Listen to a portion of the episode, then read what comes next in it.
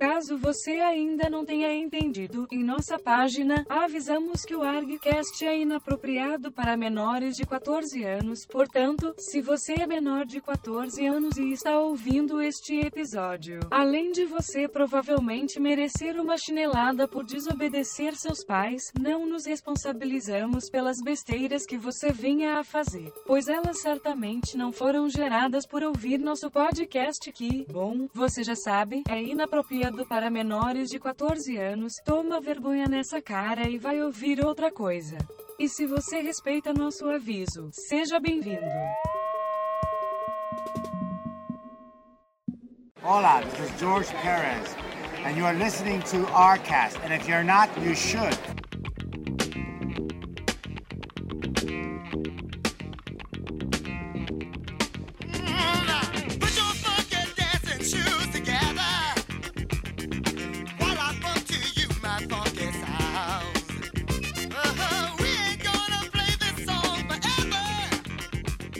E aí, Argonautas, aqui é Daniel HDR e este é o ArgCast que você sabe, se você é ouvinte de fé, se você é ouvinte das antigas, se você estava ouvindo lá no episódio, eu acho que era o 107, foi sobre os Novos Titãs, a chamada do Pérez, né, no início do episódio, você sabe que somos um podcast de velhacos e que ficaram maravilhados com a obra desse grande desenhista Jorge Pérez, fazendo Crise nas Infinitas Terras, quando ele desenhou Vingadores, quando ele desenhou a Mulher Maravilha no pós-crise, quando ele desenhou os Novos Titãs, quando a gente descobriu, né, esses personagens nos títulos da Abril. Pois sabemos que, recentemente, Jorge Pérez anunciou, em definitiva, sua aposentadoria da indústria de quadrinhos, né? E é uma notícia bizarra, porque quando o pessoal ouviu sobre isso, já estavam dizendo que ele tinha praticamente morrido, né? Estavam lá chorando, os pitanga... Sabe, um exagero desmedido, né? Quando na verdade o cara só tá se permitindo um descanso. Estamos aqui reunidos para falar da obra desse grande desenhista, um dos diversos desenhistas que entraram na indústria por serem fãs de quadrinhos, fãs dos personagens que eles desenharam. Estamos aqui com Rogério de Souza. Oi. Primeiramente, o senhor não é convidado de estar aqui. Não te permito, não te autorizo em filmar essa postagem. Camisa florida agora, que nem o Magno. Que nem o Magno. Será que era uma moda, hein, cara? O Magno usou não, todo... É, todo mundo começou... É, podia ter sido naquela época lá. É porque ele tava na Havaí, gente. A camisa havaiana, cara. É. Eu, primeira vez que eu vi uma foto do Pérez, eu não pensava no Magno, eu pensava no Bolinha! O Clube do Bolinha! O sucesso do brasileiro! Estamos aqui com Ivomar O'Kleberson. E aí, pessoal? Beleza? Eu não estou sendo denunciado, muito menos ofensivo e alverigado de qualquer circunstância. Tudo bem? Como é que vocês estão? Legal? Vai trabalhar amanhã com camisa florida também? Minhas camisas floridas não me servem mais. Nossa senhora! A rosa da camisa virou uma sequoia de tão esgaçada. Então tá, né? Cada um tem o guarda-roupa que merece. Poderia seguir o exemplo de Andy Nakaperis. Fala, pessoal. O senhor está aqui por inútil circunstância, momento de fazer momentânea e auferida alguma circunstância com relação à sua pessoa, né? O melhor uniforme que o Pérez já criou é o do Asa Noturna. Qual deles? O Gypsy Kings? Isso, esse aí. Eu acho que o do Jericó ganha, hein? Ah, mas o Jericó é bosta, é mais bosta ainda. É, cara. Aquele uniforme do Jericó, eu com os meus 10 anos, eu ficava... Não, ninguém usaria isso, não. Aí eu vi o... Como é que chama aquele amigo do Frodo, do Senhor dos Anéis? Ele parece aquelas roupas, né? É menos chique, né? Mas daí quando eu vi o uniforme daquele Pária, era o Pária, que era o empata da crise? Era o nome? Sim. É. Aí eu percebi que os dois tinham o mesmo alfaiate. Ah, é. Manga bufão, coletinho. É. E contamos com a volta de Matheus Vale, o senhor HQ Man, pulador de cordas em academia. Olá, pessoas, eu sou o HQ Man e eu estou tentando.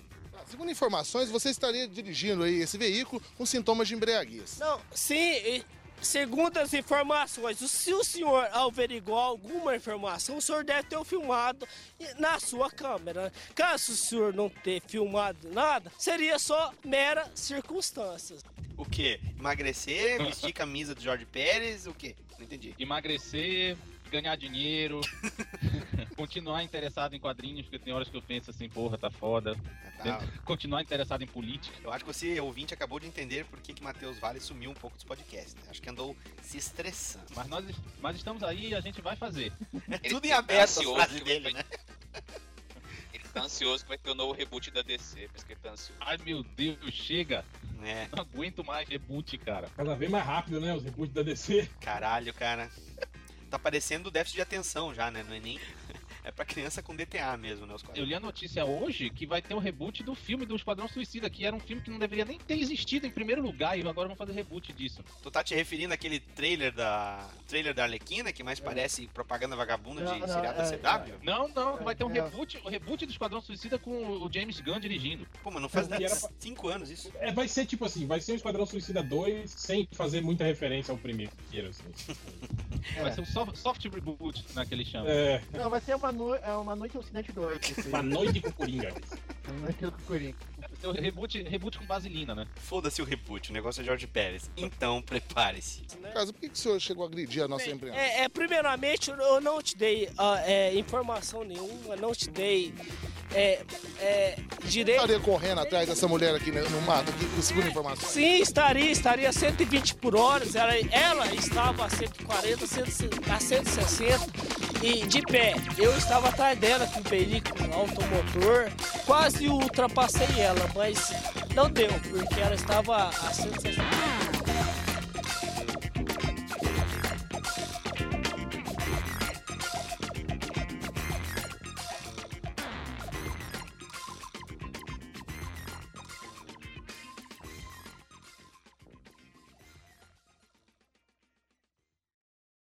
Jorge Pérez. Todos sabem, né? De descendência porto-riquenha, estou enganado? Não. É isso mesmo ou não, porra? Descendência, tipo, os pais, né? Os pais, isso. Ele é americano, os dois pais são porto-riquenhos. Morava no gueto também, né? Dos porto-riquenhos, então era quase como ser porto-riquenho, né? É, em New Jersey, né? Em New Jersey. Exatamente. O outro lado da Bahia. Não a Bahia que você conhece.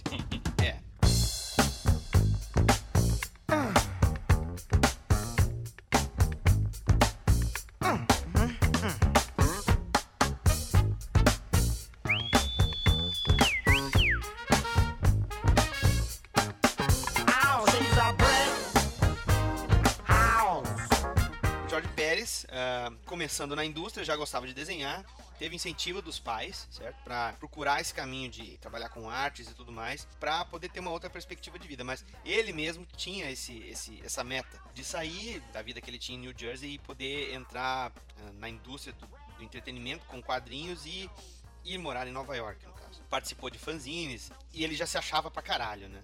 Ele comenta isso na entrevista, que ele era extremamente presunçoso. Primeiro trabalhinho dele que ele pegou num fanzine... Hã? Não, eu ia falar só que eu achei estranho que no início da entrevista lá, ele fala que o irmão dele desenhava melhor do que ele, né? No início, assim, quando eles eram jovens, né? Mas aí o irmão dele parou de se dedicar ao desenho e ele continuou. E uma coisa legal também que ele fala sobre o Neal Adams, né? Que o Neal Adams, tipo, destruiu, né, os desenhos dele, tipo assim, com críticas todas as vezes que ele se encontrava, né? Ele falou, tipo, eu acho que ele cita 2 vezes, né? E uma vez só que o Neal Adams falou: "Não, cara, se você não sabe fazer arte, não... Não faz, cara. Fica só no lápis." Aí quando ele voltou lá com os desenhos novos, o Neal Adams falou: "Aí, tá vendo, ó? Você ficou uma semana aí, deu uma melhoradinha seu desenho. Pô, mas tá ruim ainda, mas... É por aí, ó. É por aí, cara." Mas isso deve ter mexido muito com ele, porque várias vezes ele é acreditado apenas como arte finalista, né? Então ele diz assim: "Ah, eu vou fazer, não importa o que me digam." Não, mas o legal é que, tipo assim, que o HDR sabe da história, né? O Adams tem essa fama mesmo, né? De qualquer um que leva um portfólio lá pra ele ver, descasca, né? Ele, eu sei ele, de um não cara, é cara... Eu sei de um cara que pagou pra ter avaliação de portfólio e o Neal Adams devolveu o dinheiro pra ele. Porque ele não queria ver o portfólio do moleque. Toma, pega de hora, eu não quero ver o seu portfólio. Porra, ele é tipo aquele professor do Whiplash, né? Só que pra quadrinho. Mais ou menos. Será que ele já pegou o portfólio e tacou na cabeça de alguém? Já, tipo, deve ter. Mas, já que a gente comentou do Neal Adams, o Ivo lembrou aí, quando ele teve no Brasil aqui no FIC, eu já conhecia ele, daí eu fui chamado pra mediar o painel, junto com o Érico Assis e grande elenco, né? Aí Uma das perguntas que eu fiz para ele é como tinha sido a primeira experiência dele, né, indo para convenções, levando portfólio. E ele comenta que numa dessas convenções ele entregou o portfólio pro o Neal Adams, destruiu ele. E ele comenta que tempos depois o Neal Adams levou o filho dele pro Pérez olhar o portfólio. E ele dá uma risadinha assim e ele fala: todo ciclo se fecha. Quer dizer, o Pérez deve ter descascado o guri também. Ele comenta isso lá no painel. Esse esquema da busca do Pérez para se profissionalizar, quando ele teve a primeira experiência profissional dele, foi num fanzine, que ele estava sendo convidado para trabalhar com uma história. E quando ele se deu conta, ele já estava querendo escrever a história, queria fazer desenho e arte final. E estava mandando, dizendo assim: não, eu vou fazer, vocês vão publicar minha história. Ele até disse assim que os editores do fanzine foram muito pacientes com ele, porque se fosse qualquer outro, tinha mandado ele pra puta que o pariu, né? O cara chegando, ganhou um espaço lá, e ele... não, eu quero assim, quero assado, quero aquilo outro. O Jorge Pérez, ele começou a trabalhar com a Marvel Comics já, ele já começou a fazer os seus freelancers, né? Ele tinha feito o material, acho que o Andy comentou agora offline, foi no título do Lobisomem, né, da Marvel. Eu acho que esse foi o primeiro trabalho, digamos assim, solo dele, né? Solo. Mas antes disso, ele começou mesmo, quem puxou ele pra dentro foi o Rick Buckler, né? Isso, ele era assistente do Rick Buckler, isso. E ele fez arte final do Deathlock, né, umas coisas assim. Ele praticamente fez arte final e cenários e complementou um monte da arte do Rick Buckler, né? Ele fala até que ele não foi creditado, mas ele tá participando de quase toda a edição, né? da estreia do Deathlock. E é muito louco, porque eu acho que essa história do Deathlock saiu no Heróis da TV, tô enganado, Ivo? Saiu. Aquela agora capa tem um foda, né? E saiu da Salvati agora, reunindo todas essas histórias antigas do Deathlock, inclusive aquela que saiu aqui no Heróis da TV e algumas que não foram publicadas, que era meio daquela mesma sequência, né? Daquela leva de revista. Aquela, se eu não me engano, foi uma junção de duas edições do Deathlock, né? Meio aquela salada, né, legal que a Abril fazia pra gente, né? De simplificar a história, né? Pra vocês entenderem melhor. Melhorar. Faz melhor então. É, cara. É impressionante. É o que eu sempre digo, é uma linha cronológica própria. Depois dessa experiência com o Rick Buckler, ele pegou essa edição, né? Não sei se foi mais de uma do Lobisomem. E foi logo em seguida que ele foi pros Vingadores? Foi cancelada, né? O Homem-Lobo foi cancelado. E aí ele fez uma edição do Luke Cage e ele reclamou dos arte finalistas. Ele falou que cada edição do Luke Cage teve um arte finalista diferente, que ele desenhava o Luke Cage pra aparecer o ator Jim Brown, né? Que era o ator negro famoso da época. E ele falou que os arte finalistas transformavam ele no Harry Belafonte, né? Tipo, pasteurizavam. Pior que é, né? Igualzinho. Pasteurizavam demais o traço, né? Tipo, tirava as características. E o Pérez, né, nessa época, ele emulava muito o traço do Kirby. Ele tinha o acabamento arredondado dele, né? Mas as figuras, elas eram bem maçudas, assim, né? A postural dele também, das mãos. Me lembrava bastante um pouco, assim, o Kirby. Quando ele pegava alguns arte finalistas que deixavam o desenho dele meio pesado, né? É inegável. Eu me recordo de uma edição do Quarteto Fantástico, que ele fez um fill-in. Tu bate o olho, e acho que, se não me engano, é do Joe Sinnott. Tu lembra muito o Kirby, em postura e proporção dos personagens e tudo mais. Ele trabalhou no Quarteto Fantástico, né? Uhum. Eu acho que essa fase nem chegou a ser publicada no Brasil. Depois ele fez algumas edições de Vingadores e aí foi pro título dos Inumanos, que eu acho que também não foi publicado aqui no Brasil. Não. E aí depois que daí ele voltou direto, né? E aí ficou nos Vingadores por muito tempo, porque o cara que tava nos Vingadores, o cara falou que odiava desenhar os Vingadores, porque ele não gostava de desenhar muitos personagens. Não era o John Buscema? Não era o George Tuska? Eu acho que era. E aí o Bill Mantlo perguntou se ele não queria fazer. Aí ele falou, porra, já é, né? Ele gostava, ele falou que ele adorava desenhar supergrupos, né? Uhum. Preferia desenhar supergrupos do que histórias de herói solo. Ah, ele fez os Filhos do Tigre também, que era aquele herói de arte marcial lá. Ah, aquele herói de arte marcial, cambada lá, gente. Imagina se ele não gosta de desenhar supergrupo, porque ele tem a oportunidade de recriar os uniformes, né? Mas isso se tornou um inferno na vida dele, mais adiante a gente vai falar nisso. Porque é o tipo de coisa, o cara fica escalado pra isso e é relacionado a esse tipo de estética, de ter detalhes e personagens saindo pelas bordas das páginas o tempo todo, né? Mas eu fiquei surpreso olhando a historiografia, né? Eu fiquei surpreso que ele trabalhou no quadrinho do Logan's Run. Vocês lembram daquele seriado? Ah, me lembro. Do filme, né? Isso, e tinha o Fuga do século... Fuga do século XXI. Isso. Né? 25. Fuga do século XXI. Ah, 25, isso. E eu acho engraçado que ele comenta, né? Que, tipo assim, que a Marvel começou a fazer as edições contando com um puta sucesso do filme, né? E o filme não foi muito bem, né? E a série quadrinhos foi meio mal. E quem finalizava ele era o Klaus Janson. Tu vê, né, cara? Não. Tu consegue imaginar o Klaus Janson finalizando ele? Não. É estranho, né? Mas essa HQ que a gente tava comentando do quarteto aí, é justamente foi um momento que eu reparei quando eu olhei esse trabalho antigo dele, que a gente não vê tanto do Pérez, que a gente acabou notando as características no quadrinho dos Vingadores e outras coisas que nós vamos falar mais adiante. Mas eu também fiquei surpreso que ele fez uma gráfica nova dos Beatles. Oh, isso eu nem sabia. É, ele fez uma adaptação cinematográfica... Ele fez uma adaptação pra quadrinhos, né? Do filme Sgt. Pepper's. E aí ela saiu numa Marvel Super Special. Não me lembro o número, se era 6 ou 7. Eu acho que era número 7. E aí ele trabalhou com o likeness dos Beatles em si. A diagramação, como ele adorava fazer já aqueles esquemas com painéis e elementos que vão de um quadrinho pro outro, ele conseguiu uns resultados bem psicodélicos, assim, que tinha a ver com a abordagem dos Beatles naquela época ali. House!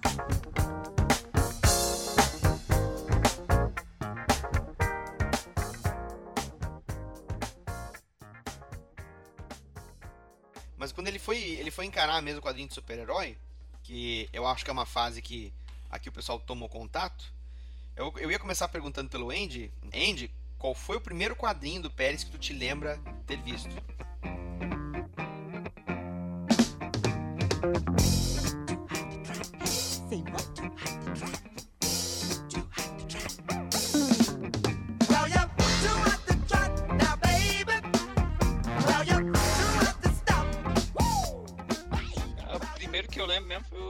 Os Titãs mesmo. Peguei desde o começo. Peguei desde o começo. Não, aí aquela coisa, né? Eu já tinha lido as coisas dos Vingadores, mas não me ligava que era ele, entendeu? Assim, tá. Que eu lembro já era os Titãs, mas já tinha visto as coisas dos Vingadores sem me ligar que era ele. Né? Uhum. E tu, Ivo? Cara, a primeira vez que eu prestei atenção no traço dele foi um pouquinho antes do Heróis em Ação, dos Titãs, que foi no Super Aventuras Marvel, acho que 18. É a que eu ia falar, essa mesma. Que era a história do X-Men com o Arkham. E foi que eu vi um desenhista diferente. Eu falei, cara, não é o Cockrum, não é o Brian, quem é esse cara, né? Aí e eu achei legal, assim, tinha gostado do desenho, né? Coisas que eu me lembro muito bem dessa edição, Ivo, assim, o modo como o brilho no Colossus era representado, que é uma coisa que o Pérez tinha muito característico. O próprio Arkham, né, que ele tinha um elmo de metal também, a estrutura de musculatura do personagem, o modo também como as personagens femininas elas divergiam da estética do Cockrum e do Byrne, eu me lembro bem disso. Sim, eram mais curvilíneas, né? Não era aquelas mulheres... Corpo de latina. É, não eram americanas, né? Tipo as que o Brian desenhava, né? Corpo de latina mesmo. E eu acho que logo em seguida saiu a primeira Herói de Ação, né? Com os Novos Titãs. E aí a gente ficava revezando, né? Com ele nas Super Aventuras Marvel, né? Uhum. Nas histórias da Viúva Negra, né? E ele nas Super Aventuras Marvel na época, né? Eu lembro dessa da Viúva Negra. Tô sempre lembrando da Viúva Negra. Eu não sei se eu já contei aqui no ARG, eu acho que já, a gente tá ficando velho, eu tô repetindo as histórias. Eu encontrei ele pela primeira vez, eu levei o formatinho dessa edição. E ele ficou assim, você tem isso aqui! É quase que eu disse, pois é, Jorge. Isso aí merecia uma republicação, hein, cara? Esse ano aí dele. Não tem aquele os heróis mais poderosos da Marvel. Empurra logo a Viúva Negra, se vocês estão botando até o Mercúrio como o mais poderoso da Marvel, porra, né? Então põe esse da Viúva Negra também aí, né? Puta, e aquela cena, né, cara, com ela surpreendendo os caras que estavam perseguindo ela, eu acho. E aí tu tem o quarto todo da Viúva Negra, tu tem um espelho no fundo, mostrando o reflexo deles, olhando pra ela. O cara trabalhou todos os planos de profundidade na cena, né? Sim, sim. Puta, era muito bom. E esses livros, né? Essa cena é bem foda, que tem ela matou mesmo o cara, o cara tá com a cara pegando fogo, assim, deu um tiro estourou na cara do cara, né? É foda. E Rogério? Bom, a primeira vez que eu... É mais ou menos que nem o Andy, assim, eu... Como na época dos anos 80 eu não lia muito de super-herói, né? Eu ia na casa do meu primo. É, ou às vezes eu ganhava emprestado. Né? Eu me lembro de ter ganhado edições da... Eu acho que era Heróis da TV, não me lembro bem, né? Daquelas dos Vingadores. Né? Tinha uma história com a tal de Jocasta lá, ó, aquela android. Eu achava muito legal os desenhos. Era os Vingadores contra o Ultron, né? Pô, essa... contra o Ultron. É, daí até tinha uma coisa que era inesquecível. Eu nunca me esqueço dessa cena, assim, que o Capitão América tá ali levantando um peso, assim, horrível, assim. O Homem-Fera, mas você tá levantando 200 quilos, meu Deus do céu, tá querendo se matar, sei lá o que... Ah, é que eu tava meio chateado que ele tinha brigado com o Homem de Ferro, assim, uma coisa assim, né? E daí chega o arqueiro, daí vai conversar com o capitão, né? Daí, enquanto vocês vão falando esse assunto, daí o cara pega o peso e vai embora voando, assim, com uma mão só. É, com uma mão, né? Filha da puta. Eu gostava do Fera lá nos Vingadores. Eu conheci o Fera nos Vingadores, eu nem sabia na época. Tem razão, cara, tem razão. O Fera era o da Santa Querupita, né? É, da Santa Querupita. Exatamente. Putz, cara, e essa fase dos Vingadores, ela era muito legal, porque teve vários momentos iconográficos, assim, sabe? Momentos icônicos dos Vingadores. Aquela sequência do Peter Gillick chegando pra todos os Vingadores falando assim, bom, tem gente demais, a equipe agora vai ser comandada pelo governo, nós vamos ter que dispensar alguns, uns vão virar reserva, outros vão virar titular. E eu me lembro daquela cena vista de cima, que era... Aquela, acho que era o Byrne. Mas né? O Pérez, no número seguinte, ele refez a cena. E a primeira vez que eu vi essa cena foi no traço do Pérez. Ele refez, porque era um outro momento que eles estavam lembrando dessa cena. E aí o Pérez desenhou ela toda de novo, com eles na mesma posição. E era a composição que o Byrne tinha feito, só que no traço do Pérez. E tem outros momentos também que eu lembro bastante, dos Vingadores combatendo o Esquadrão Supremo, saindo no gibi do Capitão América. A Coroa da Serpente, né? Isso, cara. Não, isso era bom demais, né? Muito bom. Era a época que o gibi do Capitão América não publicava o gibi do Capitão América, né? Não tinha o Capitão América, né? O gibi do Capitão América, era só os Vingadores. Tava adiantado pra cacete a cronologia, eles deram uma parada e começaram a tascar umas histórias que tu sabe que não tava na cronologia do Capitão América, né? Eram até bem mais antigas. Ô, Matheus, e tu? Bom, eu tive vários contatos esporádicos, principalmente com os Novos Titãs do Jorge Pérez, porque no começo dos anos 80, lá em 1985, 1986, que eu tava aprendendo a ler, me dava um monte de quadrinho, né? Então eu acabei vendo alguns. Mas não foi... E eu passei por alguns do Jorge Pérez, mas sem me tocar, né? Só, legal, quadrinho, né? Bora ler. Quando eu comecei a prestar mais atenção na arte dele, de verdade, foi quando saiu aquela edição... Eu não lembro em qual saiu aqui no Brasil, mas saiu aquela edição onde o Superman se encontra com a Mulher Maravilha, tem aquele primeiro beijo, tá ligado? Ah, lembro.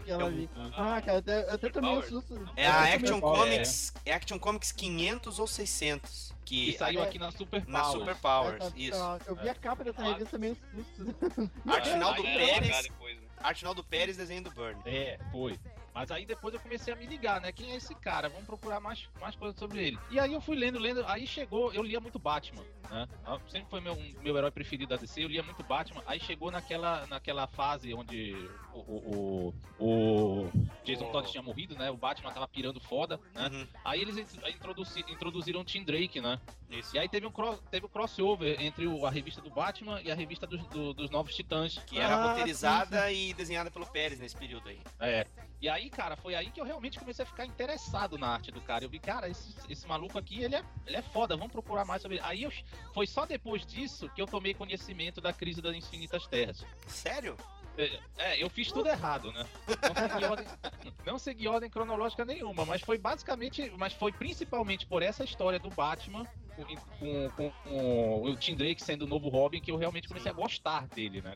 Cara, as capas dos gibis que eram dentro desse arco do Tim Drake sendo inserido nas histórias do Batman, cara, as capas são muito boas. São fantásticas. Aquela capa do Batman e o Asa Noturna, assim, quebrando o vidro e saindo com... os outros personagens dos Titãs atrás e tal. Sim. Porra, eu adoro essa capa, mano. Se eu pudesse ter um posterzão...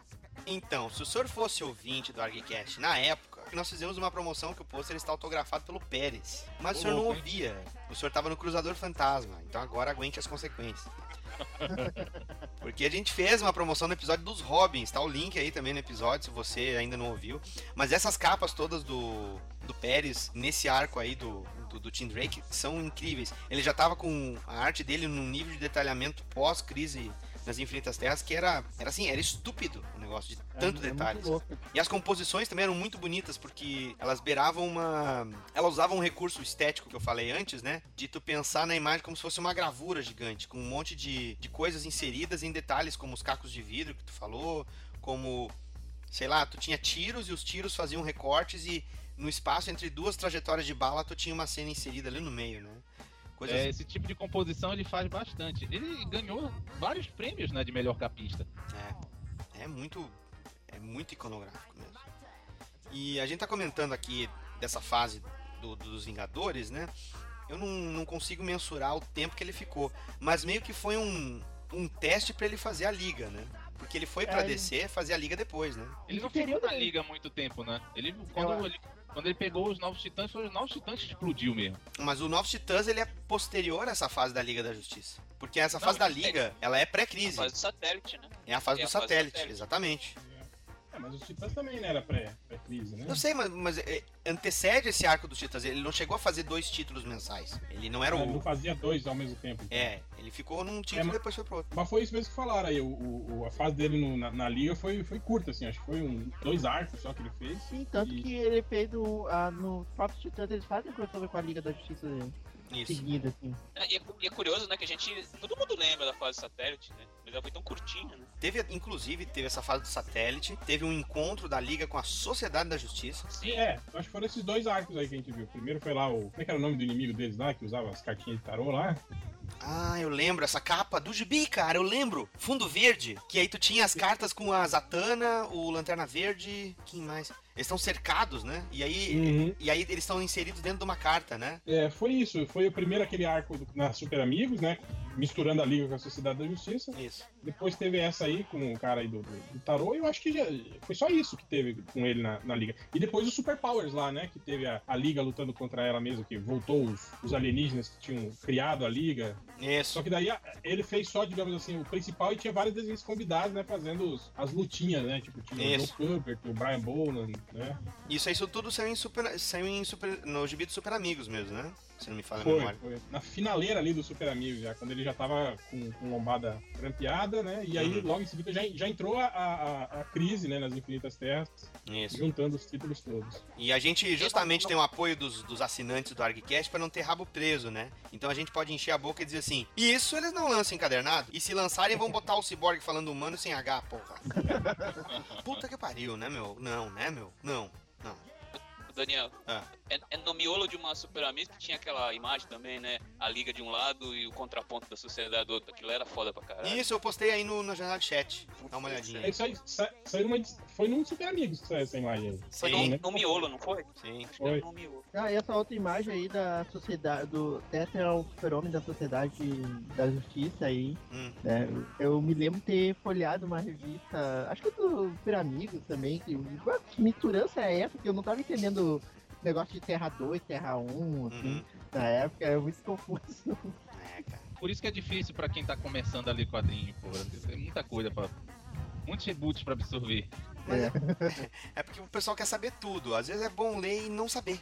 Simplesmente ler, ah, que bacana, e deu. É isso. Divirta-se, sabe? Não tem que ficar explicando. Cara, mas nessa época era muito bom, né, HD? Porque a gente tinha na Heróis da TV, né, saindo as histórias dos Vingadores, né, com o Pérez, tipo, o Tron, aquele encontro deles com o Guardiões da Galáxia, né? Sim! A gente tinha ele na revista dos Novos Titãs, né, já, e tinha também a Liga deles saindo na revista dos Super Amigos, né? Isso. Tipo, tudo ao mesmo tempo, assim, né, saindo aqui no Brasil. Tudo na mesma época, e isso é a época dos quintas, né? Cara, era muito bom porque realmente nas duas editoras, e tu tinha essas histórias com as duas super equipes, e aí a gente acabava pensando no que todo mundo pensou e que ele teve envolvido também, que era o encontro da Liga com os Vingadores.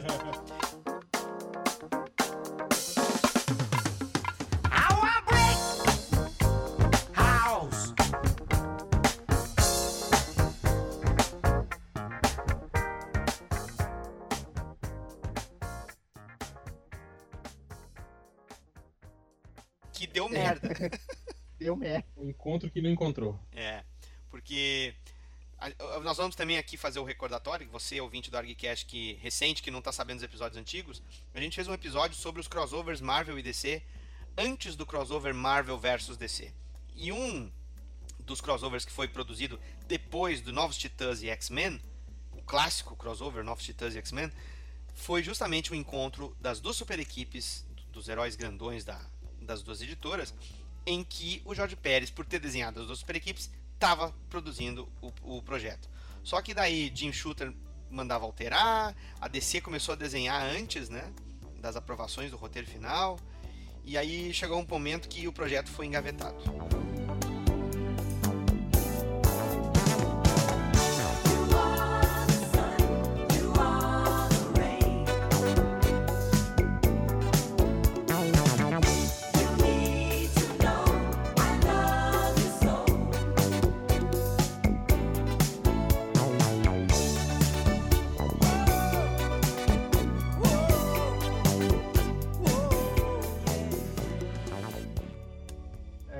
Passa tudo as papagens na casa do Life.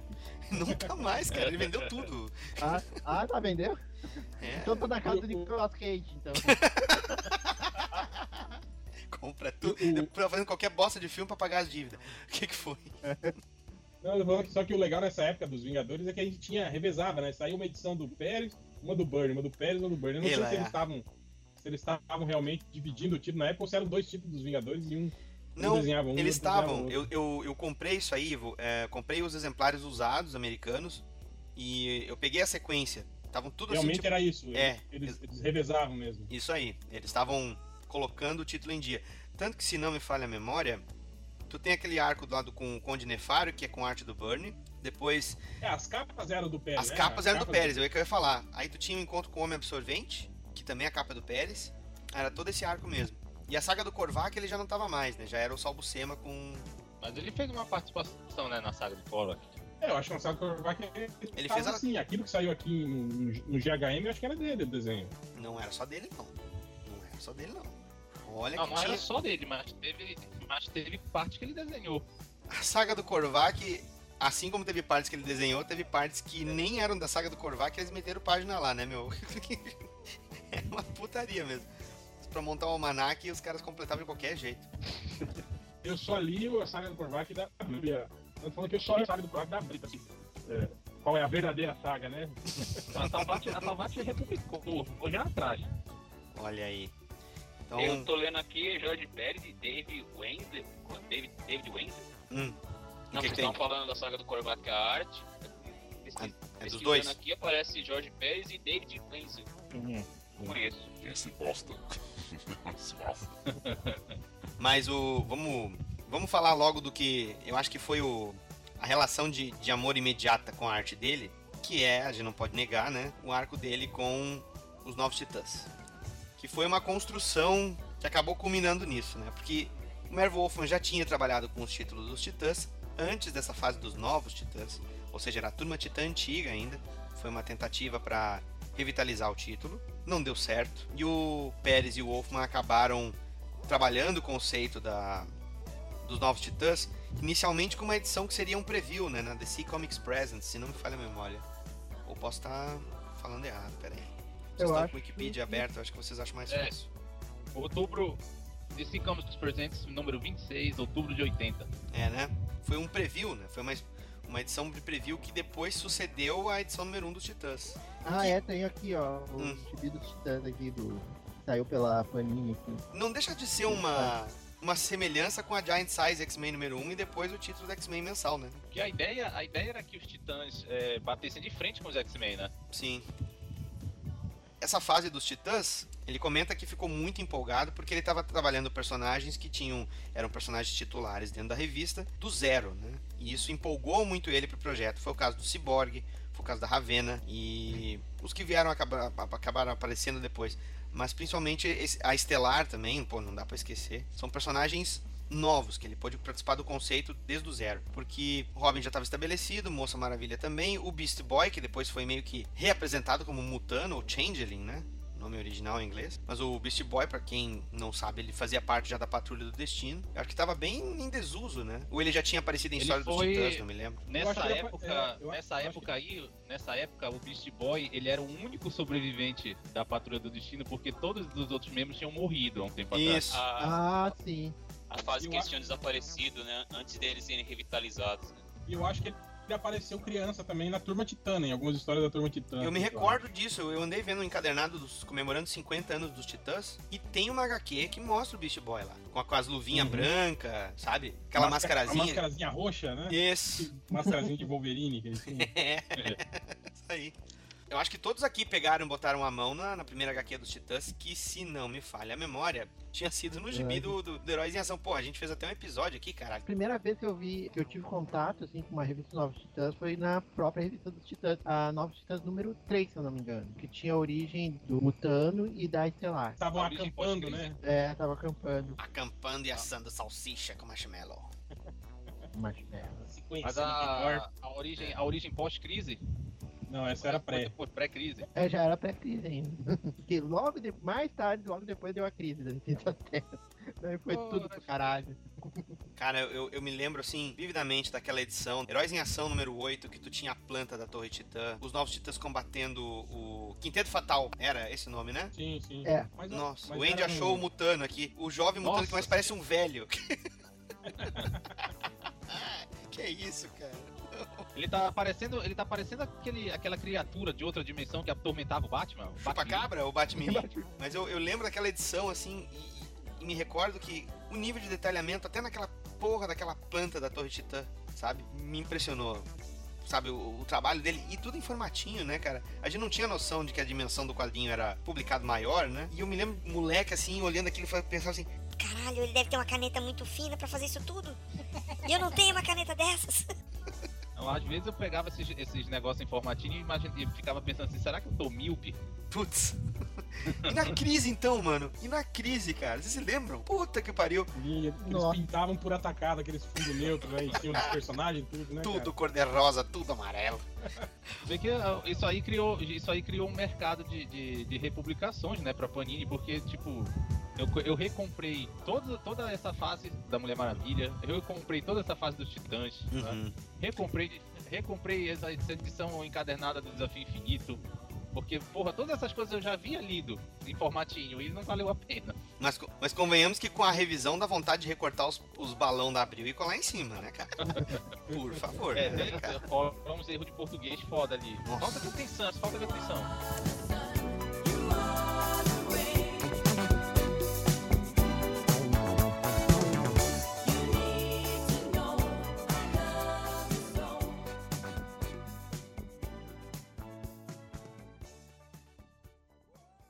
Essa fase dos Titãs, a gente já comentou muito por alto no episódio dos Titãs, até porque tinha, porra, uma cronologia gigante dos personagens pra estabelecer no episódio, mas ela sucede um monte de edições legais, de arcos de história legais, chegando no Contrato de Judas, chegando na Saga da Colmeia, do Irmão Sangue, sabe?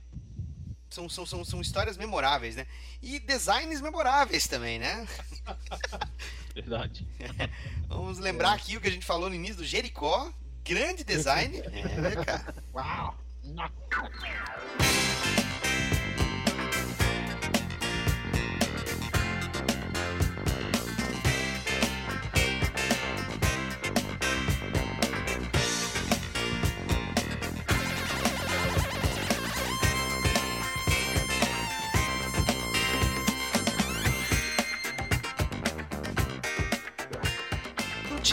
Não tinha dois irmãos lá, que era o Tufão e Ciclone? Como é que era o nome daqueles dois irmãos? Trovão e Relâmpago. Eu também olhava aqueles designs e pensava... Eles eram vietnamitas, né? Isso. Design do Jericó, eu tenho que chamar a atenção não tanto pela roupa, porque a roupa era um completo absurdo, né? Mas pelo afro louro ariano com costeletas que ele tinha. Caralho. Você tem que ter uma coragem sobre-humana pra sair na rua com esse estilo. Mas o namorado da... Que gratuito, mano. O namorado da Mota Maravilha era ruivo e tinha esse tipo de cabelo também. E pior, ele tinha barba. Cara, ele tinha muito pinta de ator pornô, velho. Tinha. Agora, uma coisa que no livro lá dos Grandes Mestres, o Pérez fala primeiro sobre isso, né? Sobre roupas. Eu lembro de uma passagem que ele comenta que quando ele tava no título do Quarteto Fantástico, né? Aí tinha uma cena que ele tinha que desenhar o Johnny Storm de roupa casual, assim, sentar o uniforme, né? E aí ele pensou, porra, o Johnny Storm é jovem, né? Então eu vou botar ele com um visual jovem. Ele desenhou ele com uma roupa, assim, que ele, pra ele era uma roupa de jovem, né? Aí disse que quando chegou lá pro Jim Shooter, que porra que é essa roupa? Aí ele falou, cara, era uma roupa que eu achava, né? Uma roupa legal, descolada, de um cara jovem, mas com a minha mentalidade de gueto porto-riquenho. Então você imagina, né? Ah, meu Deus! Tony Maneiro, né? Tony Maneiro. Cara, isso explica tudo no visual do Jericó, cara. Cara, putz. Agora faz sentido. Todo, completo, com sentido completo. E o do Asa Noturna, então, cara? Aquele primeiro do Asa Noturna era, cara, aquilo era roupa de discoteca, mano. É, lembra as roupas que aqueles caras tipo Aba, né, usavam, assim, né? Gengis Khan. O peito, né, aberto, assim, né, aquela... a gola bufante e o peito cara, de fora. Agora tá me vindo aquela... Sabe aquela música daquele clipe do Guardiões da Galáxia lá, que eles fizeram de avacalhação lá, né? Agora tô me lembrando daquela música, cara. Qual música? O David Hasselhoff? É, aquele com o David Hasselhoff. Cara, é muito bizarro. Todo mundo vestido com aqueles colantes, brilhantina e tudo mais. Mas, tchê, pensa assim, ó, cara. O pessoal ficava tirando chacota que o Robin tava de sunguinha, sapatilha de leprechal, lembra? E capinha, e aquele casaquinho que passava o cinto, parecia um saiotezinho, né? Fora. E perninha de fora. Amarela, né? É. E pior que eu lembro quando a primeira vez que o Robin saiu dos Titãs, o Pérez desenhou o Robin tirando a roupa. E aí a gente viu que era muito pior, porque ele tinha um colete vermelho, e aí aquelas mangas verdes faziam parte da sunga dele. Tipo, era um maiô gigante, cara. Era um maiô, cara. Tipo, a manga verde não era costurada no colete vermelho, cara. Cara, era muito ridículo, cara. Eu acho que ele quis dar a entender que era uma roupa de circo, né? Porque no roupa de circo os caras usam uma colana, assim, um maiô, sei lá. Mas isso é culpa do Jerry Robinson, hein? Aquilo que aparece no começo da história aqui também dos Titãs, aqui, ele botando o uniforme aqui, ele tá botando o colete, né? Não dá pra ver assim, que é o... Mas essa justificativa mas, assim, uniforme, eu tenho a teoria que o primeiro uniforme do Asa Noturna também é inspirado em roupa de circo, né? Não só por causa do... Mas também porque, tirando as cores, a forma do uniforme é idêntica ao uniforme do Deadman, que também era um artista de circo. É, tanto que tem uma história, não sei se é do Titã, se é do... Que o Dick, ele volta lá pro circo lá, né? E ele tem uns flashbacks, né? Que ele se inspirava muito no artista que era o Deadman antes, né? Que ele era trapezista, né? É um retcon isso, né? Já fizeram de tudo. Isso aí foi aquele retcon quando ele tava treinando o Tim Drake. O Tim Drake.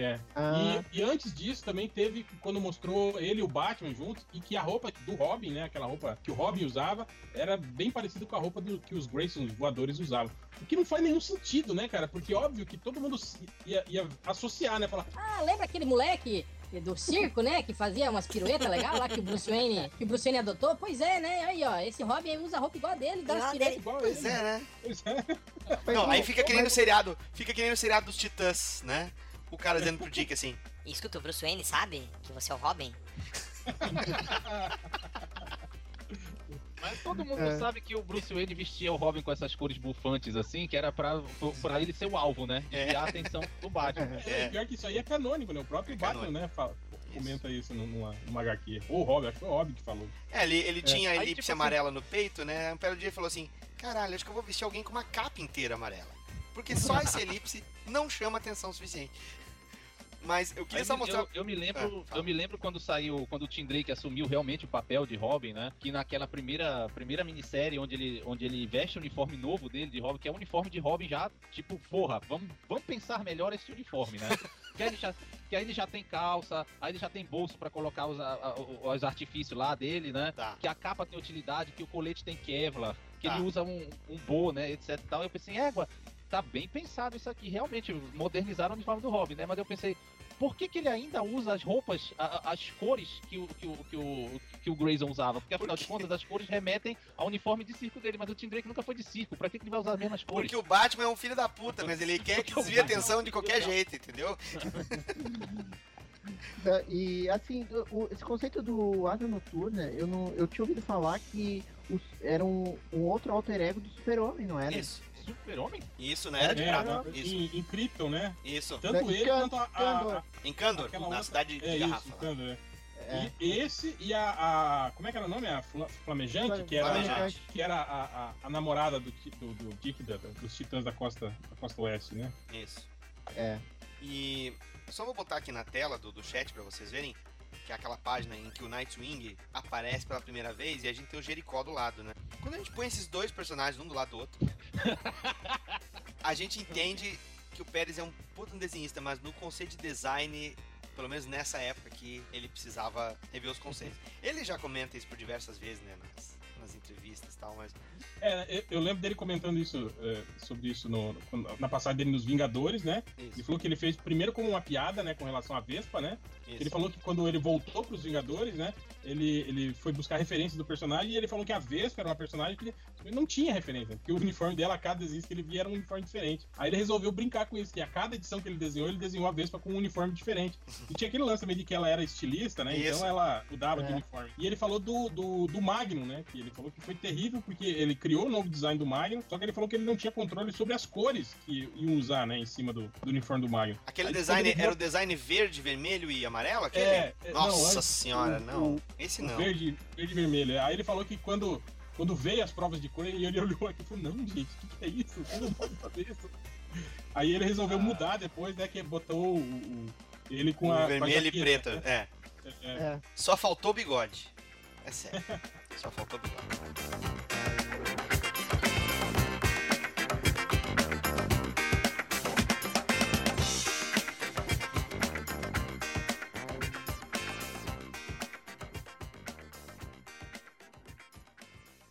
Eu vou dar minha opinião, que provavelmente vai ser meio polêmica, né?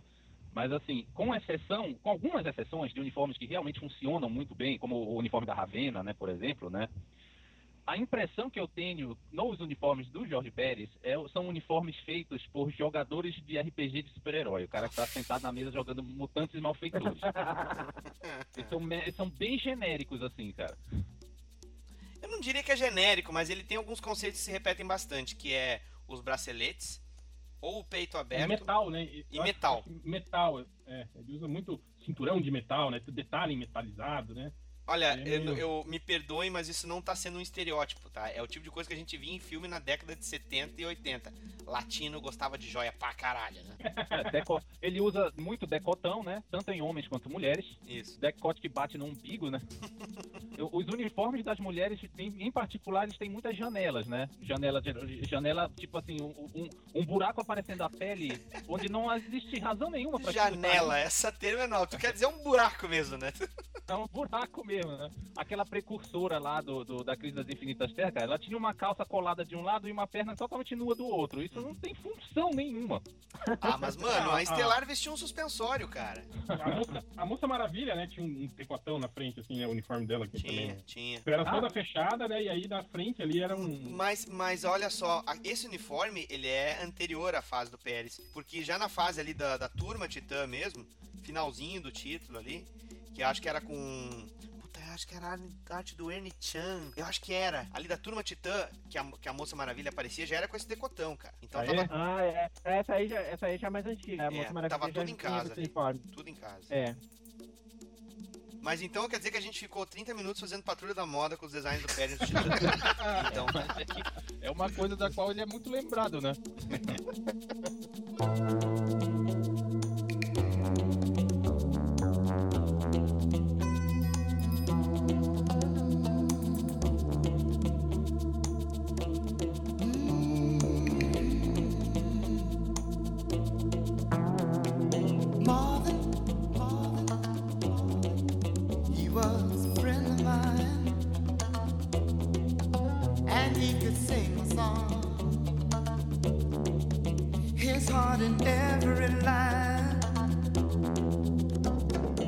Veio Crise nas Infinitas Terras, a gente lembrou aqui, né? Cara, eu fiquei estupefato, cara, porque eu já sabia que a arte do Pérez era detalhada, e a gente chega nos primeiros números de Crise nas Infinitas Terras com a arte final do Dick Giordano sobre a line art dele. E depois entra o Jerry Ordway, que adiciona elementos assim de luz e sombra, de divisão de luz, principalmente quando o Pérez desenhava os perfis dos rostos, né? E ele botava uma linha marcando perto da maçã do rosto, que ia até o queixo. Eu achava muito maneiro isso. Tem recordados? Sim. A cena que a Supergirl morreu, tem bem, o recorte dos rostos, eles cabisbaixos, olhando, é nítido isso. É foda, muito foda. Uma coisa que eu acho que que ficou nítido pra mim em Crise nas Infinitas Terras, que eu não percebia tanto no trabalho do Pérez, mas que já tinha, né, mas que era, acho que um pouco menos, que é o que fala também no livro lá dos Grandes Mestres. O cara fala sobre a incrível habilidade que o Pérez tinha de diferenciar os personagens, tipo, não só porque ele falou que a maioria dos desenhistas, tipo, desenhava rostos diferentes, mas os corpos eram mais ou menos todos iguais, né? Isso. E o Pérez não, ele conseguia, tipo assim, dava um posicionamento diferente, né, pros personagens. Ah, sim, vá. É o postural, né? O postural. Exato. Os personagens ficavam diferentes. E em Crise, eu acho que isso ficou nítido pra mim, os rostos bem diferenciados, cabelos, né? Tipo, formato de rosto, né? Tipo, não é igual certas pessoas. John Byrne. Igual, né, cara? O rosto não é tudo igual, né? Tal. E você reparou no Superman, assim, quando a comparação entre o Superman da Terra 2 e o Superman da Terra. Sim, eles tinham diferença. O formato da cabeça, né? Os olhos, eram diferentes, né? Isso era legal. Uma coisa que me chama bastante atenção nesse período é que essa diferença de estrutura óssea, de postural, ela ficou mais enfatizada realmente nessa fase da crise, porque quando a crise nas Infinitas Terras cai no colo do Pérez e do Wolfman, cai no colo é um modo de dizer, né? Porque foi algo construído pelo Wolfman e colocar o Pérez, que era um dos líderes de venda da DC no projeto, era uma consequência natural, né? Mas o Pérez em si, o traço dele já estava maturando bastante. Quando a gente pega, por exemplo, no início dos Titãs, em que tu tinha aquele Robin com aquelas coxas gigantes, né? Um Robin de 35 anos, né? É. Um Robin de 35 anos. E aí tu tem os personagens começando a ganhar um arquétipo mais esguio, mais jovem mesmo, né? E inclusive eles brincam com isso na mudança de rosto da Ravenna, que a Ravenna, ela era com feições bem setentistas, assim, de modo de trabalho do rosto feminino, um corpão de mulher mesmo. E aí ela vai emagrecendo, e ela vira lá o Trigon, né? Ah, sim. E sabe, ela tem uma testa bem avantajada, assim, né? Pra aparecer os olhos. A linha do cabelo, né, dela foi mudando, assim, né? E é legal que eles mostram isso, né? Isso aí. E pra surgir os olhinhos do trigo, né? Mas a gente vê isso, e quando chega na crise, e tu tem um monte de personagem sendo apresentado, essa consequência de maturação do traço e cuidado dos tipos físicos dos personagens fica bem evidente. Foi bem lembrado aqui. Mas tem uma outra coisa que eu também preciso corroborar, sabe? Cada vez mais se torna evidente como o Pérez consegue administrar a distribuição de espaço dos personagens na página. A Crise nas Infinitas Terras, ela se torna uma assinatura de vamos fazer um caos ordenado, porque as páginas do Pérez, elas eram caóticas no sentido, elas passavam esse senso de urgência, as cenas com os personagens tudo se dando porrada e voando e com planos diferentes de visão, tornou uma, sabe, esse tipo de composição uma marca registrada dele, que acabou perseguindo ele por muito tempo depois, né? Eu acho que naquela edição definitiva da Crise tem um bate-papo no final.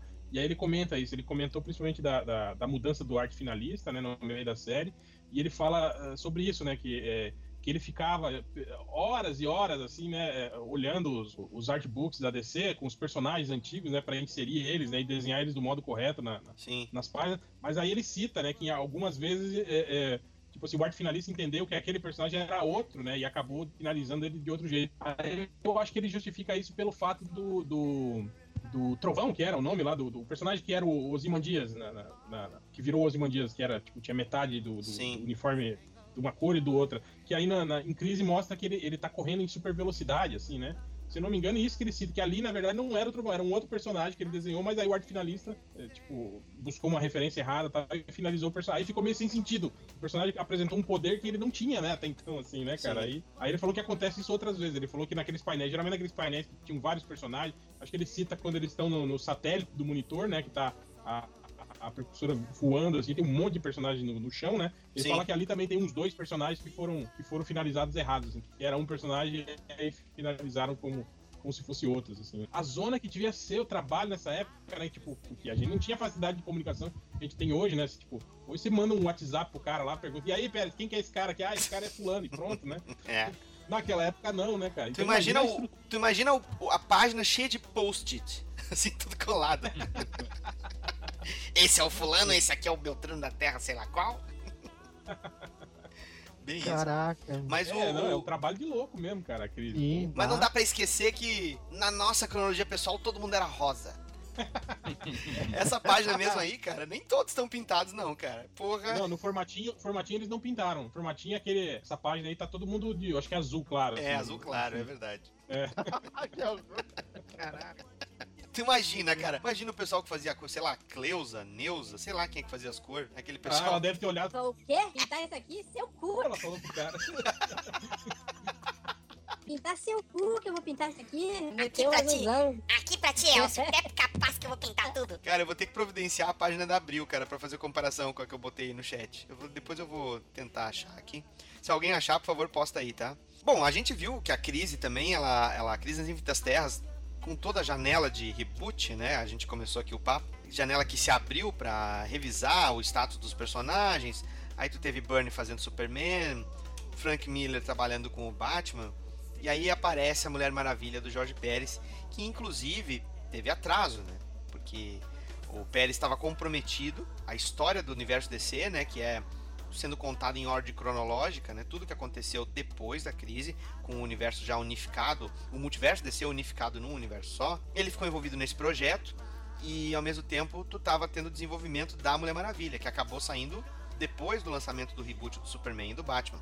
Tanto que ela acaba sendo inserida mesmo em lendas, né? Sim, em lendas. Sim. E eu lembro que ainda deu uma merdinha aí na época, porque, se eu não me engano, os Novos Titãs ainda tinham histórias, né? Aí, tipo assim, crise já tinha acontecido, mas algumas histórias pré-crise ainda foram lançadas, né, na revista de linha. Ficou meio cagado o negócio. Considerando assim, Dona Troy como, né, relacionada à Mulher Maravilha também, né? É, ela virou o elefante na sala. Não só ela, como o Gavião Negro, né? Um monte de personagens que perderam o lastro, né, com a Terra Paralela, né? Ficaram vendidos, assim, né? O cara falou, e agora? Não fala sobre isso agora, não. Depois a gente vê, né? Os Titãs nessa época eram o Lanterna Verde e o Batman dos 952, né? Depois a gente explica essa merda toda. Os Novos Titãs quase não apareceram em crise, né, cara? Isso que foi um troço. Eles estavam meio que intocáveis, né? Eu acho que o que a gente tem de aparição dos Titãs em crise, além de uma ponta que outra mostrando... Eu acho que só morreu a Quartzo, né? Acho exato, a Quartzo. Rapina e Columba, que o Columba morre, né, também. O Cyborg participa de uma das primeiras incursões, assim, do herói. Exatamente. E a gente tem o próprio Kid Flash assumindo o manto de Flash depois da morte do Barry Allen, né? É. Sim, sim. Mas, lembrando esses aspectos aí, o pós-crise e então a série da Mulher Maravilha mostram um Jorge Pérez que estava já também sendo como co-plotter, né? Assim como ele já trabalhava com o Marv Wolfman nos Titãs, construindo as histórias junto com o Wolfman, mas aos poucos ele vai assumindo o comando do título, né? À medida em que o título vai se consolidando, ele assume todas as funções. Eu não me lembro se ele faz a arte final. O escritor era o Greg Potter. Greg Potter, é. O Bruce Patterson, arte final. Pelo menos na edição que eu tô vendo aqui. Uhum. A gente acaba cruzando também com aquele especial da Action Comics, que o Matheus lembrou no início do podcast, que é o encontro do Superman com a Mulher Maravilha, e aí dá o beijo, né? Em que o Pérez faz a arte final sobre o traço do Byrne pra ódio do Neal Adams, né? Que faz muito bem, por sinal, né?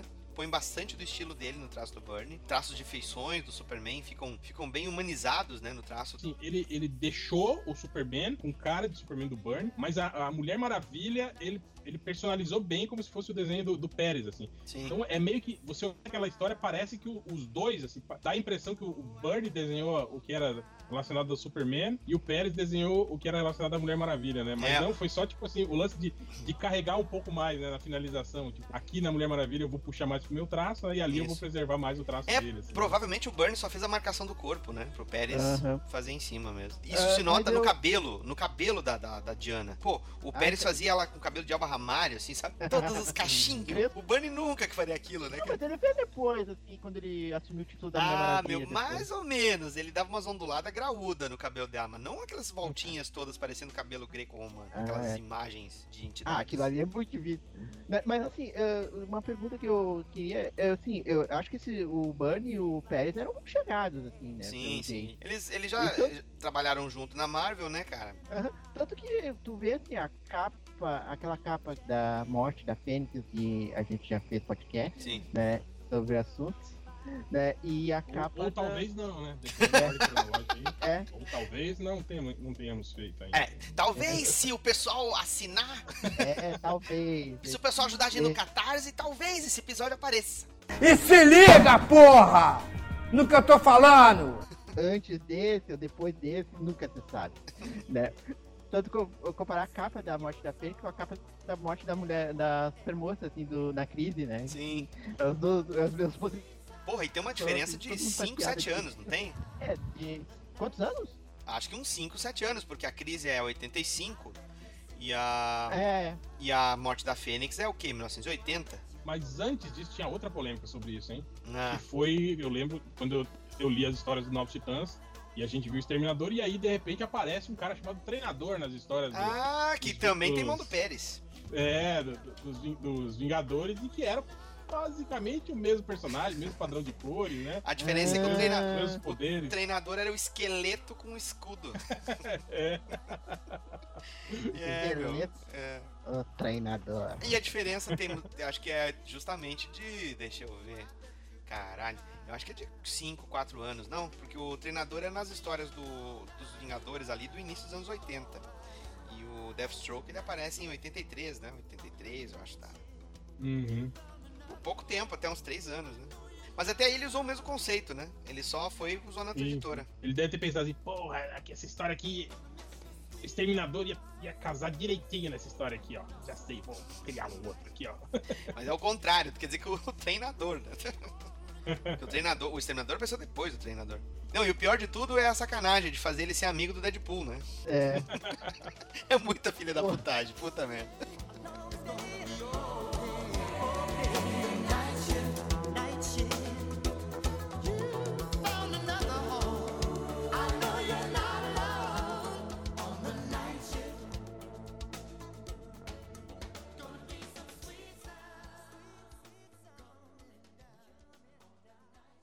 Saindo da fase da Mulher Maravilha, o Pérez volta a trabalhar com os Titãs, nessa que nós comentamos agora há pouco, né? Recontando a origem de Donna Troy, desatrelando ela, né? Da origem da Mulher Maravilha. O trabalho dele, de certa forma, ajudando a apresentar o Tim Drake, dentro do tanto do título do Batman, como relacionar ele com o Robin, né? A história do Robin, né? Do surgimento do Robin no título dos Titãs.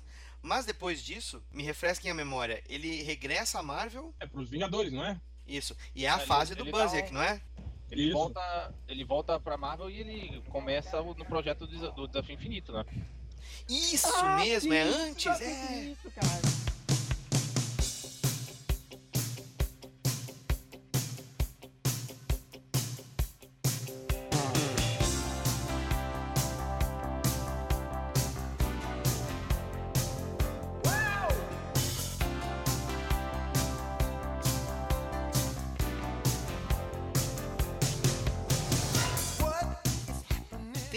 Tem razão. Bonito, cara. Ah, eu tava esquecendo. É. Não, ele começa e não termina. Ele começa e não termina. Ron Lim, né? Que assume. É, Ron Lim. Imagina a responsabilidade do Ron Lim. Vou ter que desenhar esses personagens todos dando porrada, que merda. É, coitado do Ron Lim, que merda. Mas na realidade é que ele tava fazendo uma minissérie pra DC da Mulher Maravilha, né? Que era War of the Gods. E aí tava tendo um maior problema, ele tava ficando insatisfeito, né? A DC tava pressionando ele tava assoberbado de trabalho. Foi pra Marvel. Quando ele foi pra Marvel, ainda tava rolando problema com a minissérie, na distribuição da minissérie. Aí ele não conseguiu tocar o barco, cara. Aí botou na mão do Ron Lee pra ele terminar a parada. E se eu não me engano, esse War of Gods também não tem 100% ele na... Também não tem 100% ele. É ele participando do roteiro, mas tu tem arte de outra pessoa, acho que é o Alvey, né? Não, ele trabalha na arte, mas aí queriam tirar ele do roteiro pra botar aquele William Messner-Loebs, que acabou assumindo o título da Wonder Woman depois. Ou seja, o cara tava soberbado de trabalho e insatisfeito com tudo, né? Nossa, e o jeito que ele é detalhista também, né? Puta merda. Mas nessa fase dele na Marvel da Guerra Infinita, tu acaba tendo também a entrada dele nos Vingadores, né? Mas eu acho que não é os Vingadores. É lógico que eu tenho certeza, não é o Vingadores antes do Massacre. Porque o Vingadores antes do Massacre tava aquela parada toda de personagem com cartucheira, com porchetinha até no sovaco, lembra? É, eu já tinha gritado nos anos 90, eu acho. Mas nós tínhamos a fase da jaquetinha, não tinha a fase da jaquetinha, cara, do Pérez? Dos Vingadores de jaquetinha? Não, na fase era o Tom Palmer e... Mas o Pérez pegou a finaleira. Pegou a finaleira aí. Ele pegou. Eu me lembro porque tinha uma Grandes Heróis Marvel, que saiu aqui no Brasil, que era o finaleira dessas... Foi quando ele chegou, eles estavam reestruturando a trupe, né? Foi tanto até que... Pô, foi uma das piores formações do tinha aquela garra de prata, triátulo... Cavaleiro Negro. Flama lá, aquela... Como é que é a Estrela de Fogo, não? Pássaro de Fogo? Como é que é? Flamejante lá. Aquela do Guardiões do Deserto lá, tava no... Ah, ela? Assim, era... Era um grupo bem disfuncional, assim, bem merda, assim, cara. Sim. Ai. Mas isso aí foi antes daquela do Thor alienígena, que aquela loucura toda lá, nos Vingadores? Não, foi depois. Isso já foi no início dos anos 2000, já. O Thor alienígena foi nos 90, né? Com o Deodato. Ah, sim, com o Deodato. Ah, tá, não veio depois do massacre, daí o Jorge Pérez, ele assumiu o título dos Vingadores junto com o Kurt Busiek. Daí sim, dessa fase que a gente tá falando. Não, essa fase aí. Tá.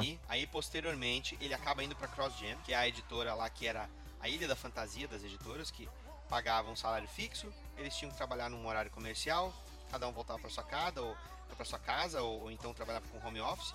E aí a editora, em 2 anos ou 3, não me recordo, acabou quebrando. Mas antes disso, enquanto ele estava com um contrato de exclusividade na CrossGen, pintou o crossover Vingadores e Liga da Justiça. Dessa vez ele ia acontecer, né? Com o Kurt Busiek escrevendo e o Pérez estava sendo, tipo seleção brasileira, né? O cara tá no clube e aí a seleção convoca, aí o clube tem que liberar. Nós estava praticamente intimado, né? Ele inclusive fez um acordo com a CrossGen, pediu uma licença da editora para poder se envolver no projeto. Eles gentilmente deixaram. Ele adiantou alguma coisa de trabalho nos títulos, inclusive os títulos dele na CrossGen. Quem tiver a oportunidade de botar a mão no trabalho dele, é assustador, cara. O nível de detalhe das páginas é algo assim que ele não fazia, cara, normalmente. Quando então ele começa a se dedicar pro Vingadores e Liga da Justiça, a CrossGen quebra. E aí ele acabou, né, continuando o trabalho no Vingadores e Liga, e ficou depois na Marvel, né?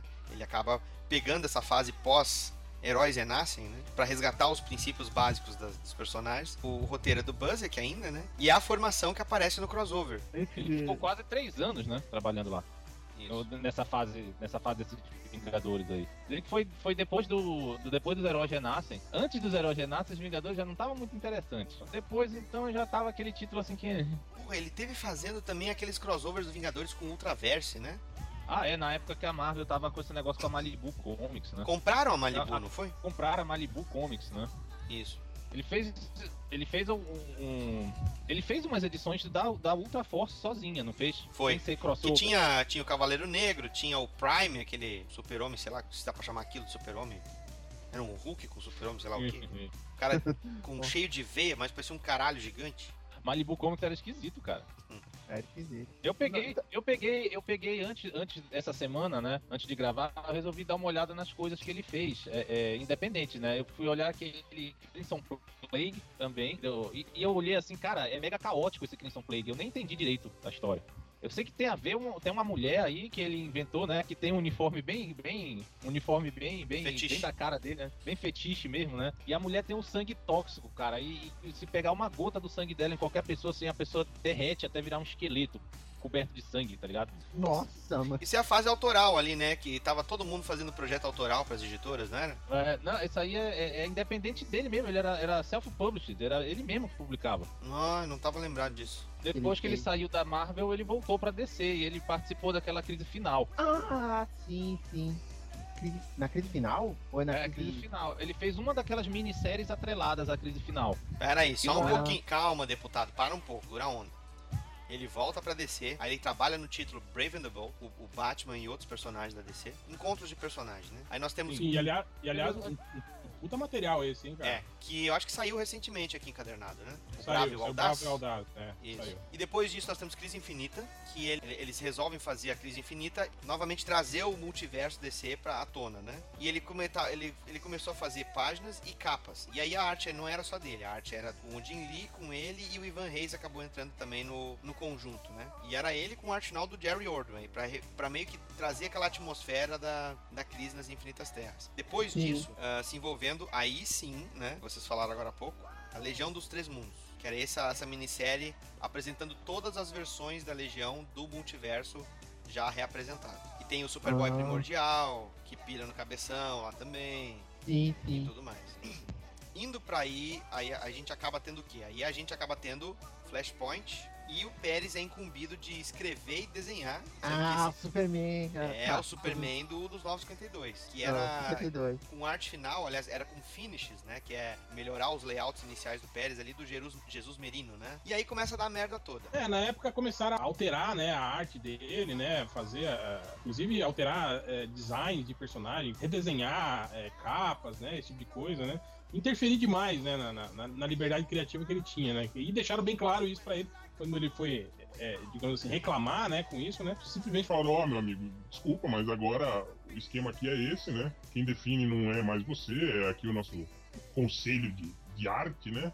E é isso, se quer, fica, se não quer, tchau, né? E ele se sentiu meio ultrajado com isso, né? Tipo, um cara com tantos anos de estrada, que contribuiu tanto, né, pro quadrinho, pro crescimento da DC, né? E esses personagens todos aí fazendo sucesso, e ele simplesmente resolveu falar: ah, então tá, então tchau, né? Ele argumenta, inclusive, de que os personagens que ele cresceu admirando e que ele ajudou, que ajudaram a construir a carreira dele dentro da editora e da indústria em geral, não eram mais os personagens com quem ele se identificava. Ele quis dizer o seguinte, ó: esse Superman aí não é o Superman que eu cresci admirando e trabalhando. E assim por diante. E nisso eu não posso nem dizer que ele tá errado. Eu vou me lembrar de uma situação muito constrangedora aqui. Ocorreu por questões de azar, de cagada, eu não sei quem fez isso. No FIC de 2013, quando o Pérez esteve aqui no Brasil, a gente tava conversando lá na sala, antes de ter o painel da DC Comics, que tava eu, vários outros artistas brasileiros trabalhando com títulos para DC naquele momento. A gente tava conversando lá em cima, quando chegou na hora do painel, a gente foi descendo e o pessoal do staff foi levando ele junto do auditório. Ele entrou no auditório e já tava o pessoal da DC, os brasileiros lá, e o painel ia ser justamente sobre os títulos dos 952. Ah, e aí o Pérez chegou assim, aí falou assim: escuta, esse painel é comigo? E aí eu falei: não, pelo que eu tô sabendo, é o painel do 952. Ele falou assim: ah, eu não tenho nada a ver com isso, a gente se fala depois. E ele virou as costas, cara. Vazou. Eu pensei, ninguém avisou ele, cara. Foi constrangedor, porque tava todo mundo, o pessoal viu ele subir no palco, e aí o pessoal ficou... E aí, obviamente, todos nós ali, artistas brasileiros, também aplaudindo ele e tal. E aí, velho... Cara, coitado, cara. Puta merda. Sabe? E tava, cara, representante da DC lá de fora. Tava o Geoff Johns no painel também, né? Deve ter ficado um climão, assim, cara. Uma sopa de climão escorrendo, sabe? Ai, meu Deus do céu. A gente sabe que ele saiu do projeto do New 52, e a gente notou que ele começou a fazer o projeto próprio dele, que era o Silence. Que ele, inclusive, ele homenageou muitas fãs que eram cosplayers. E o Pérez sempre foi um cara que adora tirar foto com os fãs, principalmente com cosplayers, né? Ele já tirou foto imitando aquela capa da Crise, com a morte da Supergirl. Ele tira foto com todo mundo, cara, em volta, tipo assim, tudo quanto é personagem, parecendo uma cena de Crise nas Infinitas Terras. Ele se presta, cara, ele adora esse tipo de parada. E aí ele fez um projeto que saiu pela Boom Entertainment, que é uma minissérie de cosplayers que vão em Comic-Cons, que descobrem que tem superpoderes. E foi uma minissérie, eu acho, de 4 ou 6 partes, eu não cheguei a pegar ela inteira, eu só peguei o número 1. E a arte dele, ele tá fazendo a própria arte final, mas no final, nos últimos números da minissérie, o Bob Wysack e o Joe Staton ajudam ele na arte final, justamente porque ele não tava dando conta. E... Eu dei uma zapiada aí nesse Silence, né? Uhum. E eu peguei só a primeira edição também pra dar uma folheada, né? Uma folheada virtual, obviamente. Achou escanso, fato. Né? Porque tem muita coisa que a gente não tem acesso aqui no Brasil, a gente tem que se virar. Claro. Né? E tipo assim, eu achei a arte final dele extremamente caótica. É, né? Bem esquisita mesmo, mão meio... Pesada? Não é que esteja dark, não é que esteja escura demais. É porque parece que tá muito assim, feita na... Parece que o cara, ele resolveu botar linhas a mais do que não era necessário. Sim. Eu achei que o original pode ter sido feito numa escala menor. Aí o traço parece mais carregado. Eu não sei se vocês estão vendo alguma imagem aí. Deixa eu achar aqui, só um pouquinho. E o Jorge Pérez estava indo direto em eventos, né? Fazendo as aparições dele, fazendo sketches, e o que ele estava arrecadando, parte do dinheiro ele estava doando pra Hero Initiative. E aí em... Olha só! O que foi? Não, todo mundo azul aqui. Azul? Da página... Não, da Crise. Ah, da Crise. Tu achou? Quem achou foi... Ah, tu que botou aí. Parece uma piscina, né? A piscina tá tudo azul. Eu achei aqui a imagem do Silence. Ah, quem capou aqui foi o Homem Borracha e o Homem Elástico ainda, da azul. Vocês viram aí? Tá vendo? Vocês estão vendo a página? Não. É, tá abrindo pra mim. Mas esse detalhe que o Matheus comentou, a gente nota. O desenho, em alguns momentos, parece muito cansado. Tem uma das capas que eu me lembro que quando eu vi, eu tive uma reação, eu achei muito estranho. Eu vou mostrar aqui, e eu tenho certeza que quando eu mostrar, o Ivo vai falar alguma coisa. Até já sei o que o Ivo vai falar. Tá esquisito isso, mano. Ah, é. É, tipo assim, ele tá usando proporção real, né? Ele tá usando, né? Se Sim. Se for olhar uma pessoa normal, é essa, né? Só que não é proporção pra quadrinho, né? Mas, tipo assim, parece que ele parou de se preocupar com isso. Ele não faz mais contagem de cabeça, né? Ele vai desenhando e do jeito que sair, saiu. Quer ver? Ó, tem uma outra capa aqui. Pera aí. Vai falando. Vamos jogar mutantes e malfeitores. Dos design? Design? Olha a patrulha da moda aí, seu chato. Olha essa outra capa aí. Mas é aquilo que a gente tava falando, meu. Olha só a quantidade de coisa metalizada, né, tal. Tipo, o Pérez é um cara que ele ficou preso, né, cara. Ele não reciclou, assim, né. É meio como o David Cockrum era um pouco assim, né, cara. Ele manteve aquela estética, tipo, dos anos 60, né, cara, por muito tempo nos uniformes, assim. É lógico que alguns funcionavam e ficavam muito bons, né? Mas os que ficavam ruins também, né, cara? Puta que pariu, né? Mas aí eu... Aí, ó, aqui já tá bem melhor, né, cara? Você vê que o desenho já tá mais... É, né? Elas estão cabeçudas ainda. Algumas, né? Estão cabeçudas. Algumas.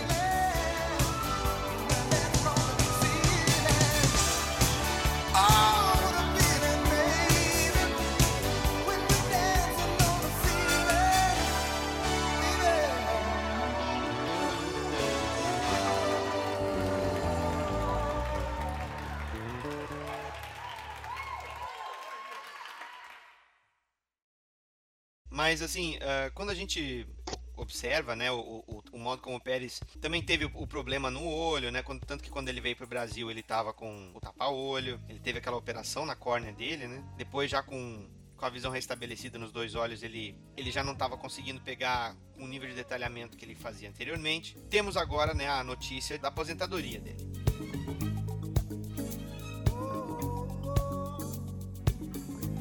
Well, my friends, the time is coming. Raise the roof and have some fun. Throw away the work to be done. Let the music play on. O Pérez então comenta que ele já não tem o mesmo ritmo que ele tinha para encarar os prazos que ele encarava, longos projetos de quadrinhos, então ele não se via mais trabalhando com a indústria, mesmo em projetos autorais, e que as aparições dele em eventos já seriam um pouco mais espaçadas, ele não ia estar em eventos o tempo todo. Esse comunicado pegou muita gente de surpresa, mas ao mesmo tempo, quem se surpreendeu não tinha parado para se perguntar o que ele estava fazendo antes. Acho que a única coisa que esse pessoal que se surpreendeu notou é que ele tinha saído do New 52, né, e não estava dando as caras. E é nessas horas que eu pergunto pra vocês, o que vocês acharam sobre esse anúncio do Pérez se desligando da indústria? E ao mesmo tempo, assim, vocês acham que de repente o Pérez, por gostar de quadrinhos, por gostar de ser dessa geração de artistas que trabalharam com quadrinhos, por que será que ele não pega um cargo editorial ou como diretor de arte de uma editora pequena mesmo?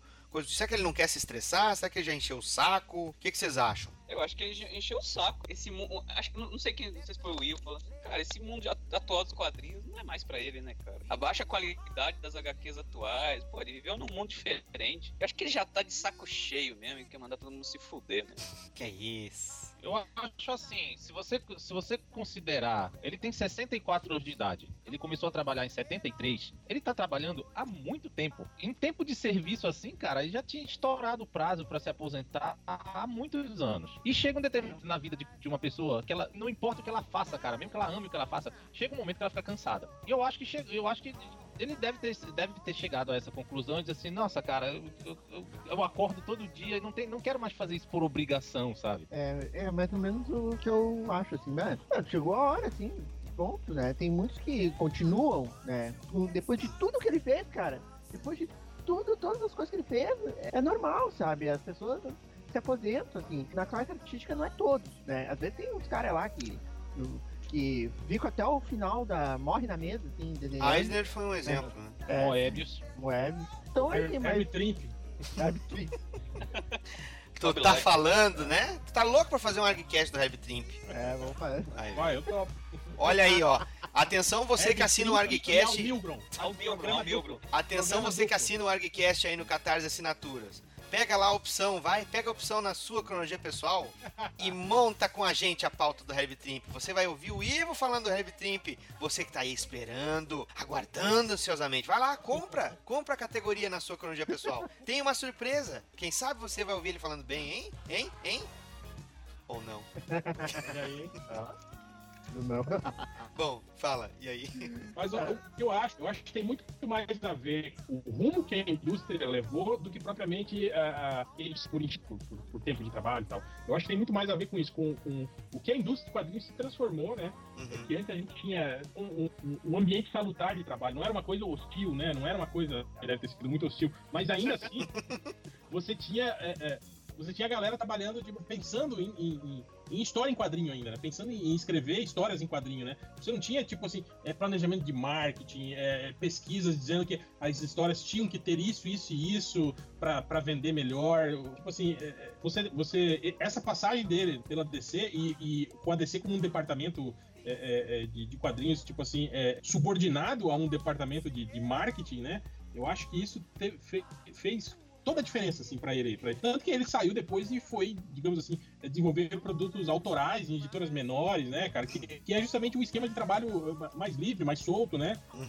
Que você tem. Mas aí talvez eu acho que a baixa visibilidade, né? Isso vai meio que deixando você, né? Meio frustrado, né? Porque, imagina, você era o Jorge Pérez, né? Você era o cara que desenhou os maiores grupos, os maiores personagens das duas maiores editoras, né, cara? Aí, de repente, você tá lá numa editora pequenininha com um título que ninguém conhece mais, né, tal, né? É meio, né, acho que o cara fica meio, se sente depreciado, mas, cara, é isso, tipo, trabalhar para as grandes editoras hoje em dia é uma relação estritamente comercial, né? Não tem mais nada de tesão em se fazer quadrinho, né, cara? E eu acho que isso foi determinante pra ele simplesmente falar, olha, pra mim não é mais isso, né? Isso eu não faço, né? Não é mais o meu perfil, né? Que foi mais ou menos o que ele falou, né? Ele ficou, logo depois que ele saiu da DC, ele ficou ainda algumas semanas meio que soltando, né? Umas indiretinhas diretas, né? Nas entrevistas que ele dava, né? Tal, né? E ele falou abertamente sobre isso, né? Sobre o esquema de trabalho lá era algo que ele não concordava, né? Então acho que é isso, cara. Acho que foi muito mais o cara não se adequar no novo esquema, né? Que propriamente o tempo de trabalho. Porque se você olha em Sirens, né? Apesar do desenho tá meio fora de proporção, pô, olha essa capa. Você vê que ainda tem tesão no cara em desenhar aquele fundinho cheio de detalhezinhos, né? Sim. A composição das personagens, né? Então, tipo, não é um cara que tá de saco cheio, né? Desenhando. É um cara que ainda tá afim de fazer o negócio, né, cara? Eu penso, assim, que esse conceito mesmo do Sirens e todas as outras ideias que ele possa ter tido e, de repente, ele não deu continuidade, eles dialogam com o público que pode não estar inserido dentro de grandes editoras, mas a própria dinâmica de mercado, que encolheu muito os números de vendas, as editoras pequenas e médias norte-americanas, na sua grande maioria, elas trabalham com nichos, né? Pegando o exemplo da Dynamite, que eu estava trabalhando até agora há pouco, é uma editora que tu tem o quê? Tu tem franquias pulp, franquias de séries, literárias até, e é um nicho, né? Tu não tem coisa estourando no mercado. A Dark Horse mesmo, tu teve as franquias de cinema do Predador, Terminator e Alien, etc e tal. A Boom Entertainment, que é a mesma editora que publicou o Sirens, ela tá indo pra uma linha de publicação mais pra young adult e pra crianças, né? Gustavo Borges mesmo lançou Pétalas pela Boom.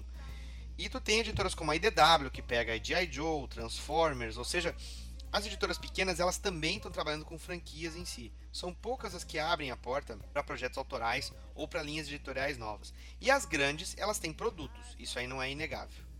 Não tem como discutir. É o que a gente acabou de levantar aqui. Os personagens não são mais peças que podem ser moldadas conforme as ideias do artista. Ele precisa seguir desígnios estéticos e de enredo, seguindo conselhos superiores à vontade dele. E essa é uma... Tem que estar preparado, inclusive, né, HDR, para depois de você ter entregue suas páginas que foram aprovadas, ver elas serem publicadas alteradas. Exatamente. Sem ter um controle completo também na cor, como já estava acontecendo com ele, entre outras coisas mais, né? Mas, assim, vendo a notícia da aposentadoria dele, sabendo a paixão que ele teve, eu fiquei triste, mas eu não fiquei triste do tipo assim, nossa, a vida acabou para ele. Ele é um sujeito que continua, provavelmente, a desenhar, a amar desenho, mas ele não vai mais, provavelmente, fazer commissions a rodo. Ele mesmo comentou assim que ele vai eventualmente abrir lista de commissions. O fanbase que esse cara tem com certeza vai estar toda hora pedindo commissions a ele, como era o caso do Byrne, né? Que a gente já comentou N vezes aqui no podcast. Mas eu fico um pouco triste porque um cara com a paixão dele teria muito a contribuir para a indústria. Em que tu tem personagens que dialogam com esse tipo de afeição, sabe? E se não forem os mesmos personagens que ele trabalhou, que a gente cresceu lendo, novas linhas de personagem. É aí que vem a minha pergunta para vocês. Ignorando o aspecto da aposentadoria do Pérez, como vocês gostariam de ver o Pérez atuando hoje? Em editora grande ou editora pequena? Fazendo, só escrevendo, desenhando, ilustrando, sendo editor de alguma coisa? Onde vocês veriam o Pérez atuando e o que, que ele poderia estar fazendo? Em qualquer uma dessas funções. Começando por Ivo. Cara, eu sinceramente eu gosto muito do trabalho dele como artista mesmo, como desenhista. E porra, velho, eu acho que ele tá em perfeitas condições aí de assumir títulos aí, principalmente desses, né, Vingadores ou a Liga da Justiça. Eu acho, inclusive, que ele poderia até ser o diferencial que a DC busca hoje em dia, né, que eles tentam de tudo, né, pra revitalizar a linha de quadrinhos, né, e não conseguem, né, cara, e fazem reboot.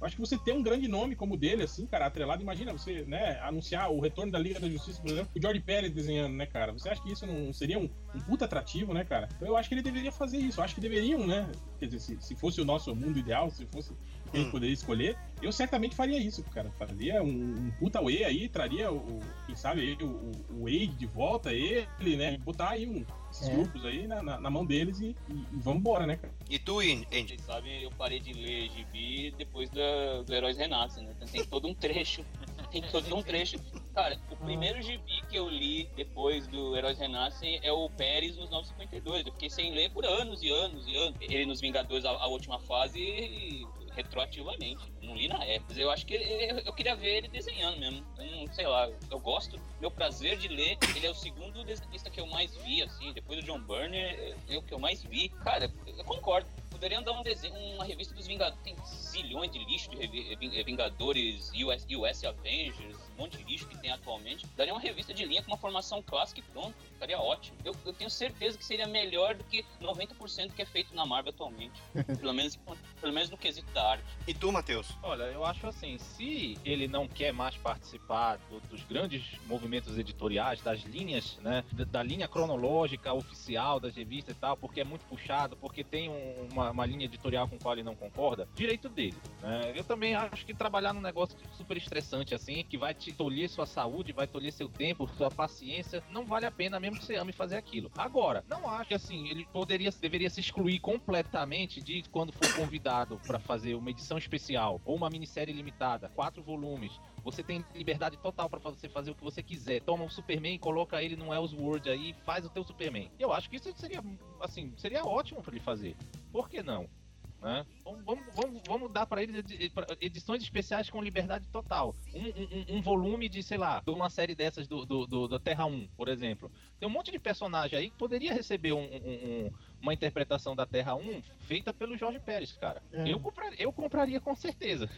Eu, já dando a minha opinião, eu acho que o Pérez, se a gente fosse pedir pra ele não parar de desenhar, ou se ele se sentisse à vontade em não parar de desenhar, eu acho que ele tinha que estar no terreno das graphic novels. Ele tinha que, já que estão criando essas iniciativas de fazerem projetos fechados, né, que uma das coisas também que eu me esqueci de falar aqui, ele teve naquela minissérie do Maestro, que é a versão maléfica do... Imperfeito. É, o Futuro Imperfeito. Perfeito, Marvel. Foi pra Marvel, isso aí.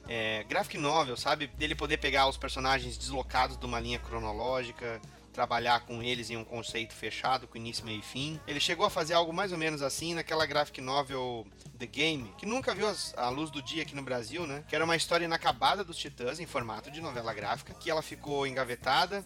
Os fãs pediram, ele e o Wolfman retomaram o projeto e ele continuou desenhando, até tentando emular um pouco como era o desenho dele na época. Isso também nunca viu a luz do dia aqui no Brasil. E é uma história bem interessante, feita em formato de graphic novel, sabe? Ignorando completamente como estavam os Titãs na época em que esse material foi finalmente publicado lá nos Estados Unidos. Então, fossem Marvel, fossem DC, se dessem liberdade, sabe, pra ele poder escrever, não ficar atrelado à cronologia, os fãs iam cair em cima, cara. Sabe? Se ele fosse até querer ter uma ideia, como o Byrne e o Claremont fizeram, né? O Claremont fez no X-Men Forever e o Byrne tá insinuando o que quer fazer pra Marvel, né? De continuar do ponto onde ele parou. De repente ele pega e resolve fazer a Liga, ou os Vingadores, ou os Titãs, ou a Mulher Maravilha mesmo, do ponto onde ele parou, sabe? E contar as coisas do jeito dele. Isso poderia ele ser... Oi? Ele já não tinha feito um dos Titãs lá daquela saga do... Como é que é a saga da volta dos novos da Terra Paralela, né, que uma história dos Titãs mesmo, do estilo dele, acho que não tem na DC, né? Trouxeram de volta várias sagas.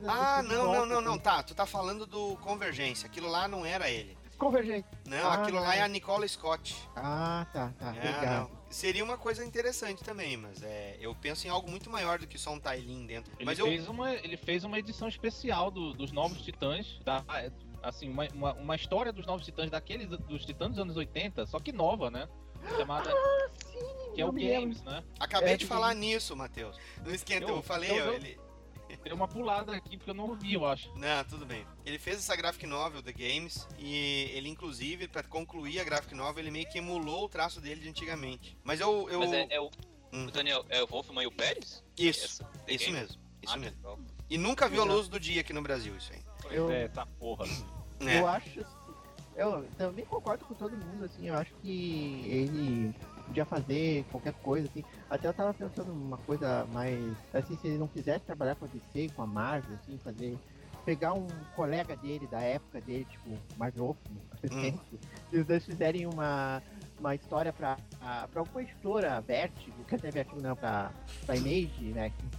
Uma história, uma minissérie independente, assim, do estilo que eles querem fazer.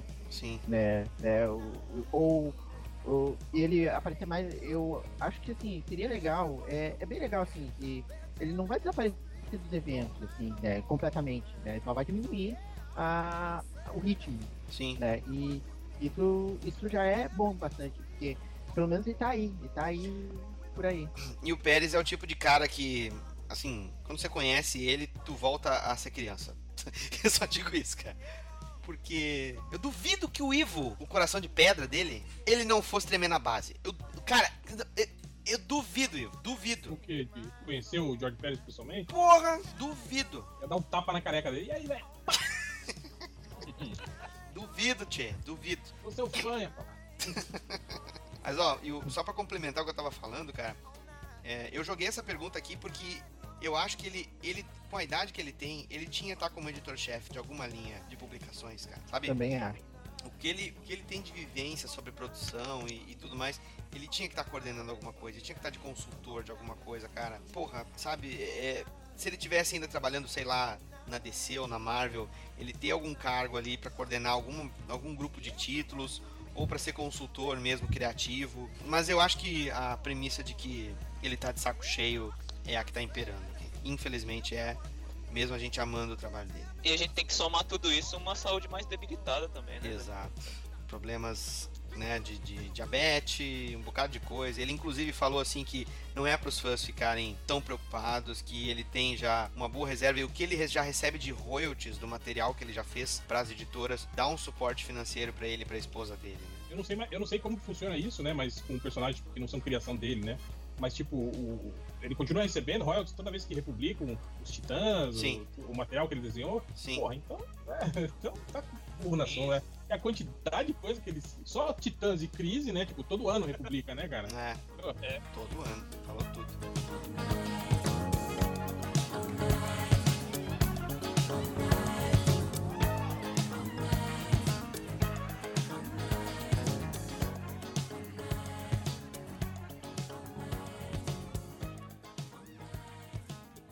Escuta, vamos agora então, eu tenho uma última pergunta para vocês e depois tenho umas poucas perguntas aqui dos ouvintes, tá?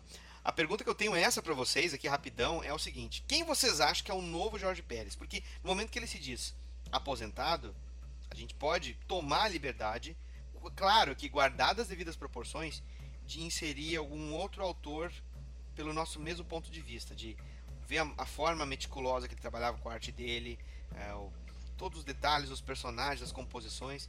Quem vocês acham que dá para se dizer hoje em dia que é um herdeiro natural do trabalho do Pérez?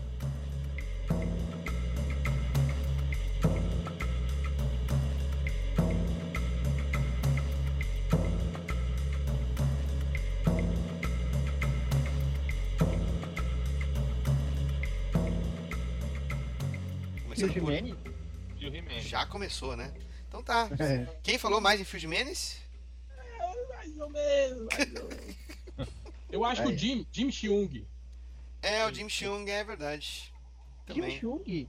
É, dos Young Avengers. Também é aquele cara que faz aquelas composições assim parecidas com a do Pérez. Cheio de personagens.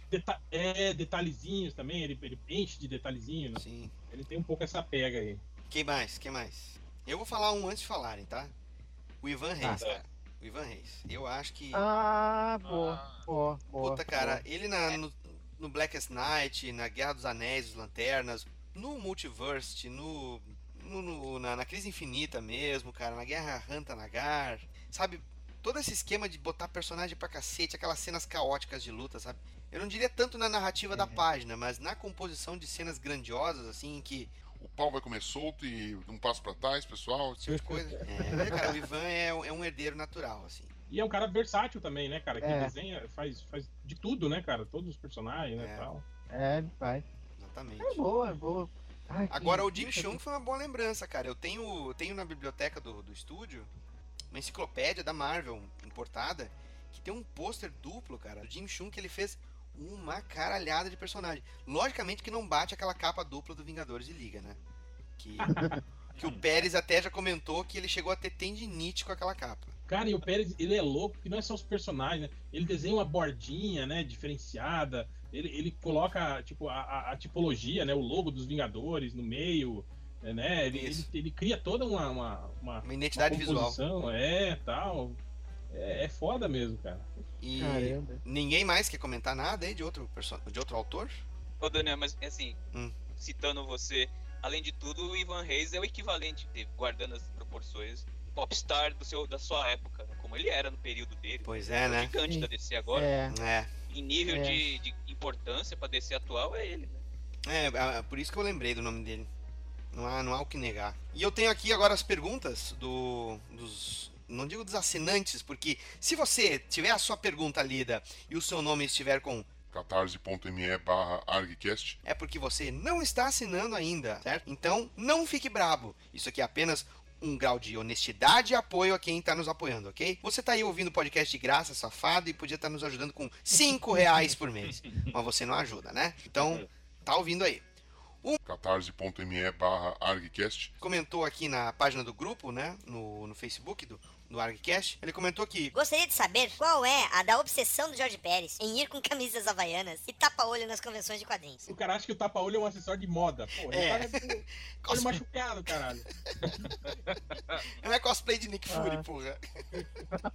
A da camisa havaiana, eu acho que até que ele comenta em entrevistas que ele simplesmente gosta, né? E muitas das camisas ele faz, né? Ele ou a esposa dele que faz, né? Caralho, tá explicado. Ele coloca nos personagens a vontade dele de se vestir mal. Que isso! Que gratuito, cara, pelo amor de Deus. Mas eu acho que ele usava a camiseta quando era moda, né, na época. O Stan Lee usava essas camisetas estampadonas, assim, né, cara, dos anos 60, 70, né? E aí eu acho que meio que virou um personagem, né, cara? Eu acho que ele meio que incorporou isso, né? Tipo o Daniel Azulay. Dele, né? É tipo o Daniel Azulay. Sim, o cara já tá com 70 anos, usa gravata borboleta, suspensório e faz... tipo o Sérgio Malandro também, né? Com o bonezinho de hélice. Né? Por aí, virou uma persona, né? Ele comenta aqui que o... Meu primeiro contato com a arte dele foi no relançamento da revista Grandes Heróis Marvel, a segunda série, lembram? Depois da série que vale, né? Da série boa. Sim. Logo após Heróis é Nós, sim. Que virou lendas arturianas ali deles. Muito bom, muito bom. Morgana Le Fay. Aquela ali eu gostei. A capa era dupla e tinha todos os Vingadores. Obviamente, magistralmente desenhado pelo Pérez. Só era estranho, tipo assim, você ter um Capitão América antes da descoberta da América, mas tudo bem. As cores são da bandeira da França. Se bem que as cores, a vermelha e azul, foi na Revolução, né? Tá tudo errado, tudo errado. Aí um cara que com certeza não colabora com o Catarse do ArgCast, o Luiz Henrique Caravelo Filho, comenta aqui. O tapa-olho é porque ele teve problema no olho, porra. Comenta pro cara. E aí... respondendo ao Garavelo, o catarse.me/ArgCast, ele replica, né? Sim, eu só fiquei sabendo com a notícia da aposentadoria dele. Eu não sabia que ele tinha saúde tão delicada. Então por que perguntou, Murilo? Porra. Aí o outro cara aqui também, ó, catarse.me/ArgCast, fala que Essa Grandes Heróis Marvel me acompanhou numa viagem de avião aos Estados Unidos, 8 horas de voo e só filme trolha pra escolher na programação multimídia do avião.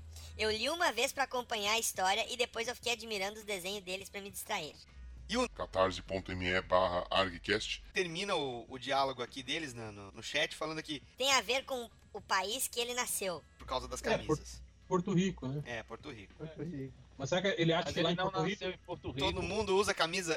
É, ele acha que em Porto Rico todo mundo... A bandeira de Porto Rico é uma camisa florida, né? Não, né? E ele não nasceu em Porto Rico. Ele nasceu na América, porra. Nasceu em Nova Jersey, porra. É. Catarse.me/ArgCast falou agora há pouco, ele coloca a capa do Super Amigos número 1, aquela edição cara pra caralho que a gente... Muito de nós não conseguiram comprar na época, né?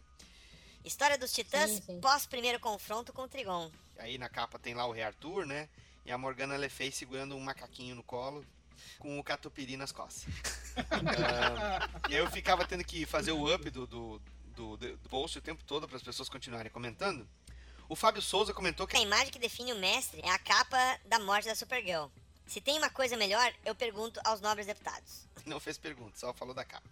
Catarse.me/ArgCast comentou que a primeira história que ele leu do Pérez foi em Super Aventuras Marvel 18. Depois de Novos Titãs, eu lia tudo que tinha o traço dele. E aí ele pergunta: qual foi o primeiro trabalho publicado dele? A gente falou, né, que foi... Pra Marvel foi o do Lobisomem, né? Mas ele tinha publicado num fanzine. Cara, quem tem esse fanzine não deve valer pouca coisa, né? Eu lembro de uma aventura e ficção, que tem uma história dele de um robô, lembra? Um robô que ia pra guerra. Era Toy, dele, não War, era do Byrne isso? War. Não, era dele. War Toy, alguma coisa assim.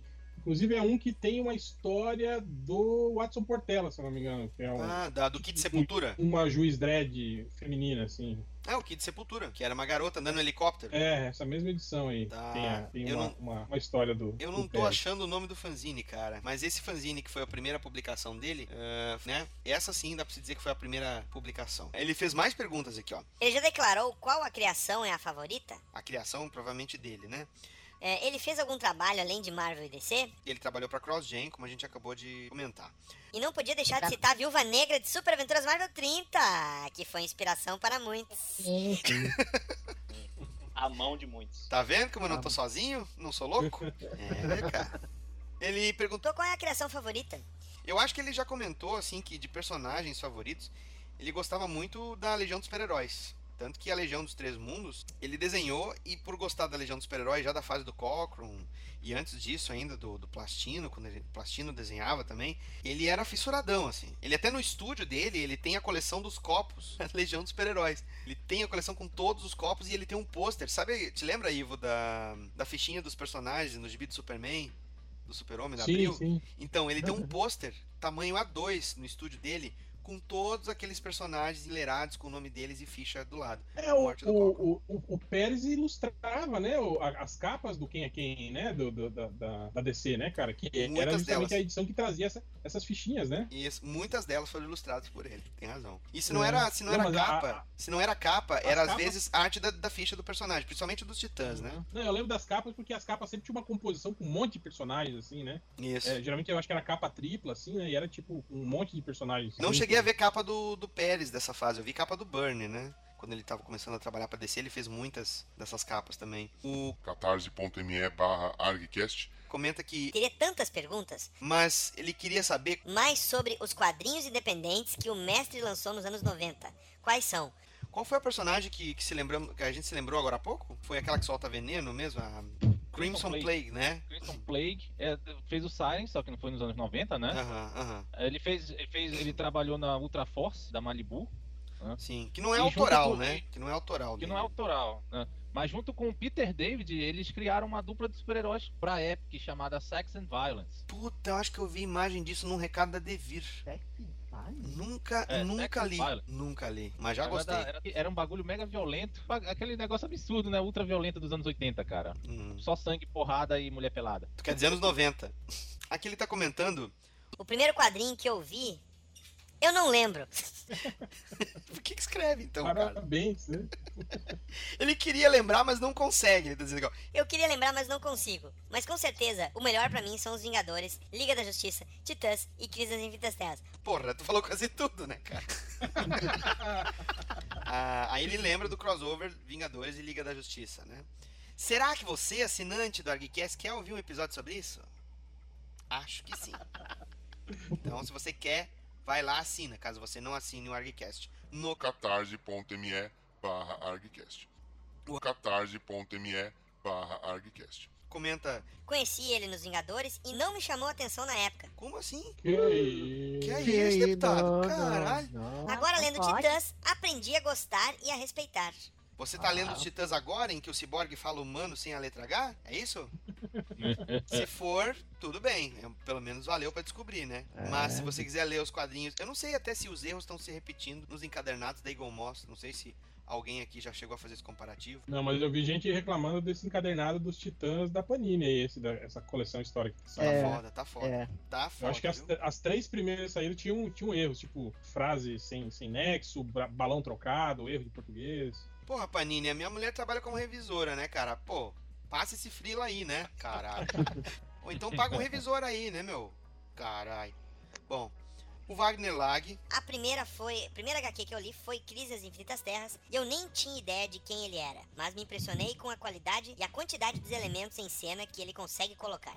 Em seguida, eu li o Contrato de Judas. E eu gostaria de saber qual o tamanho da folha que ele usa pra fazer um original que tem 150 personagens. Velho. Nas Infinitas Terras, galera, você tem informação se isso foi desenhado em formato especial, maior A2, do que o normal? A2, pouco maior que o A3, quase A2. Sim. Foda, né? E eu não te tiro a informação, mas eu acredito que aquelas capas absurdas lá, como a que a gente mencionou, capa dupla, né, do Vingadores Liga da Justiça, com todo aquele monte de personagem, deve ter sido certamente um A2. É um absurdo. Eu gostaria de ver uma Artifact Issue da Crise nas Infinitas Terras. Já pensou o calhamaço, meu? Caraca, velho. Cara, dá pra fazer uma mesa de centro na casa. Tu só manda fazer os 4 pés assim, né? E tu põe ali. Aí tu quer servir o café, tu põe uma toalha em cima pra não cagar tudo, né? Porra, é a mesma coisa que tem um aeroporto-aviões do G.I. Joe, cara. É por aí mesmo, caralho. Aquele brinquedo tão grande que você não consegue nem brincar com ele. Era o helicóptero do Falcon, né? Também era assim, né, galera? Exatamente. Não dava pra brincar com aquela trolha. Não, mas o porta-aviões do G.I. Joe é um absurdo. É um dos sonhos de consumo do Browner, inclusive. Eu acho que, o Browner, se pudesse, ele abria e fazia o berço da filha dele dentro do porta-aviões do G.I. Joe.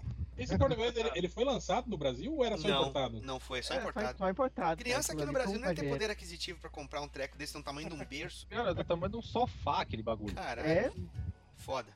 Bom, cara, pra você ter uma ideia, o avião dos G.I. Joes, do Comandos em Ação, né, que eles era um F-16, né? Isso. Que era grande. É um bagulho grande, né? Você podia botar 4 em cima do porta-aviões. Sim, exatamente. Que absurdo, caralho. Ó, o Carlos Melo comenta: nossa, meu primeiro trabalho do Jorge Pérez faz muito tempo, não lembro. Acho que foi em Vingadores mesmo, em Heróis da TV. Depois, Titãs e Liga da Justiça. O último foi encadernado do Sirens pela Boom. Ó, o Carlos leu aí, né? Eu não consegui esse encadernado, por enquanto só tenho, como eu falei, o número 1. Um trabalho magnífico dele. Eu gostaria de perguntar como ele consegue fazer tantos rostos diferentes e manter os padrões em todas as revistas. Mas, na verdade, acho que eu ficaria sem voz na frente dele. Eu me lembro que a gente comentou, não me recordo, acho que foi no Vingadores, um episódio bem antigo do Arg sobre os Vingadores. Ele conseguia fazer a Feiticeira Escarlate diferente de todo mundo. Vocês se lembram? Sim. Que ela tinha um rosto afunilado, né?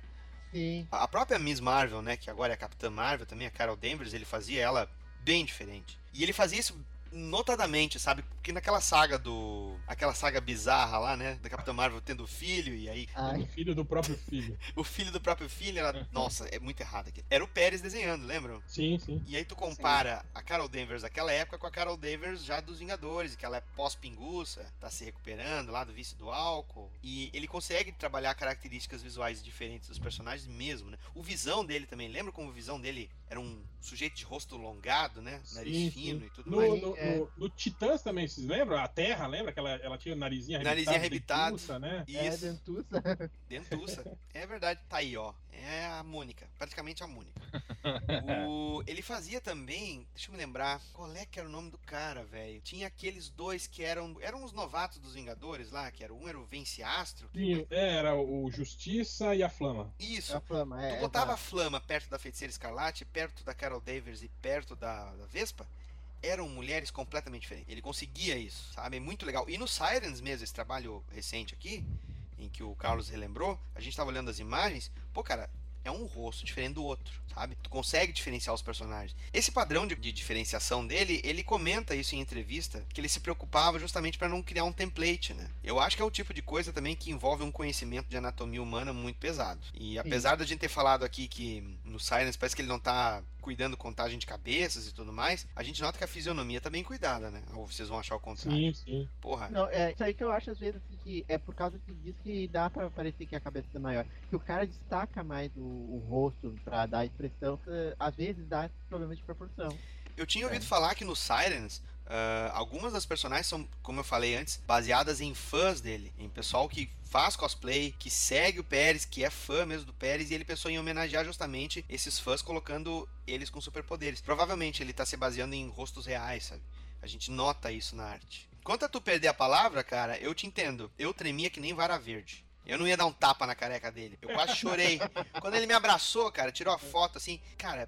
E o que eu tô falando, cara, um monte de gente que foi no FIC também passou a mesma coisa.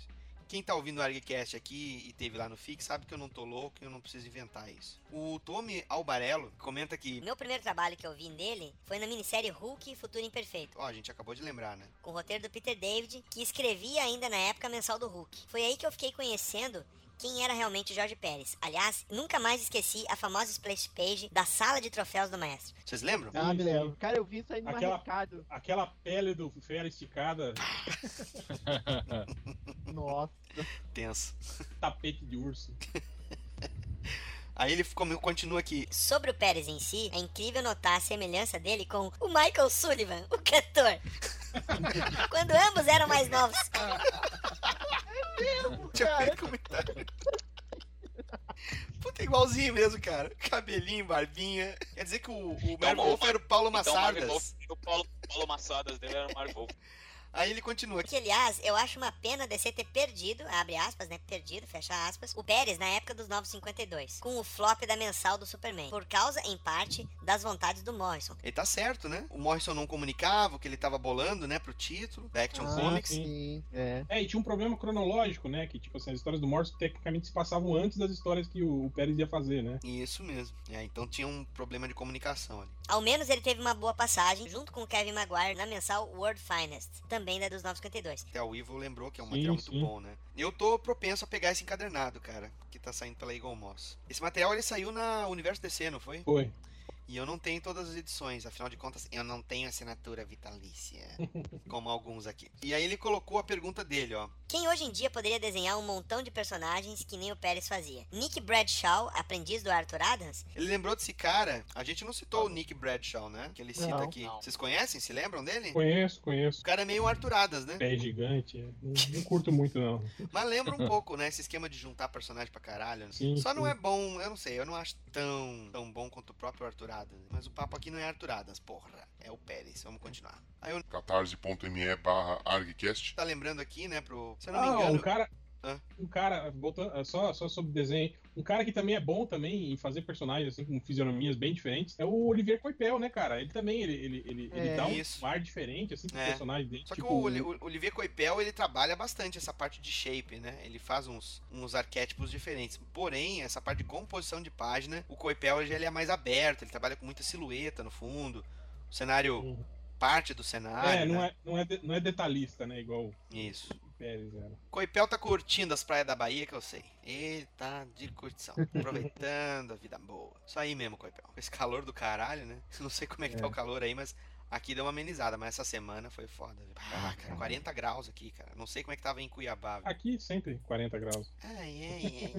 E tu, Andy, tava passando calor aí também? Aqui deu uns 35. 35, quem me dera. E aí em Belém? Belém é sempre calor e ainda é úmido. Então parece que você tá nadando, né? No vapor o tempo todo. Bom, o Rodrigo Barata lembrou da Heróis em Ação número 3. Aquela capa com fundo branco que eu copiei pra caralho também.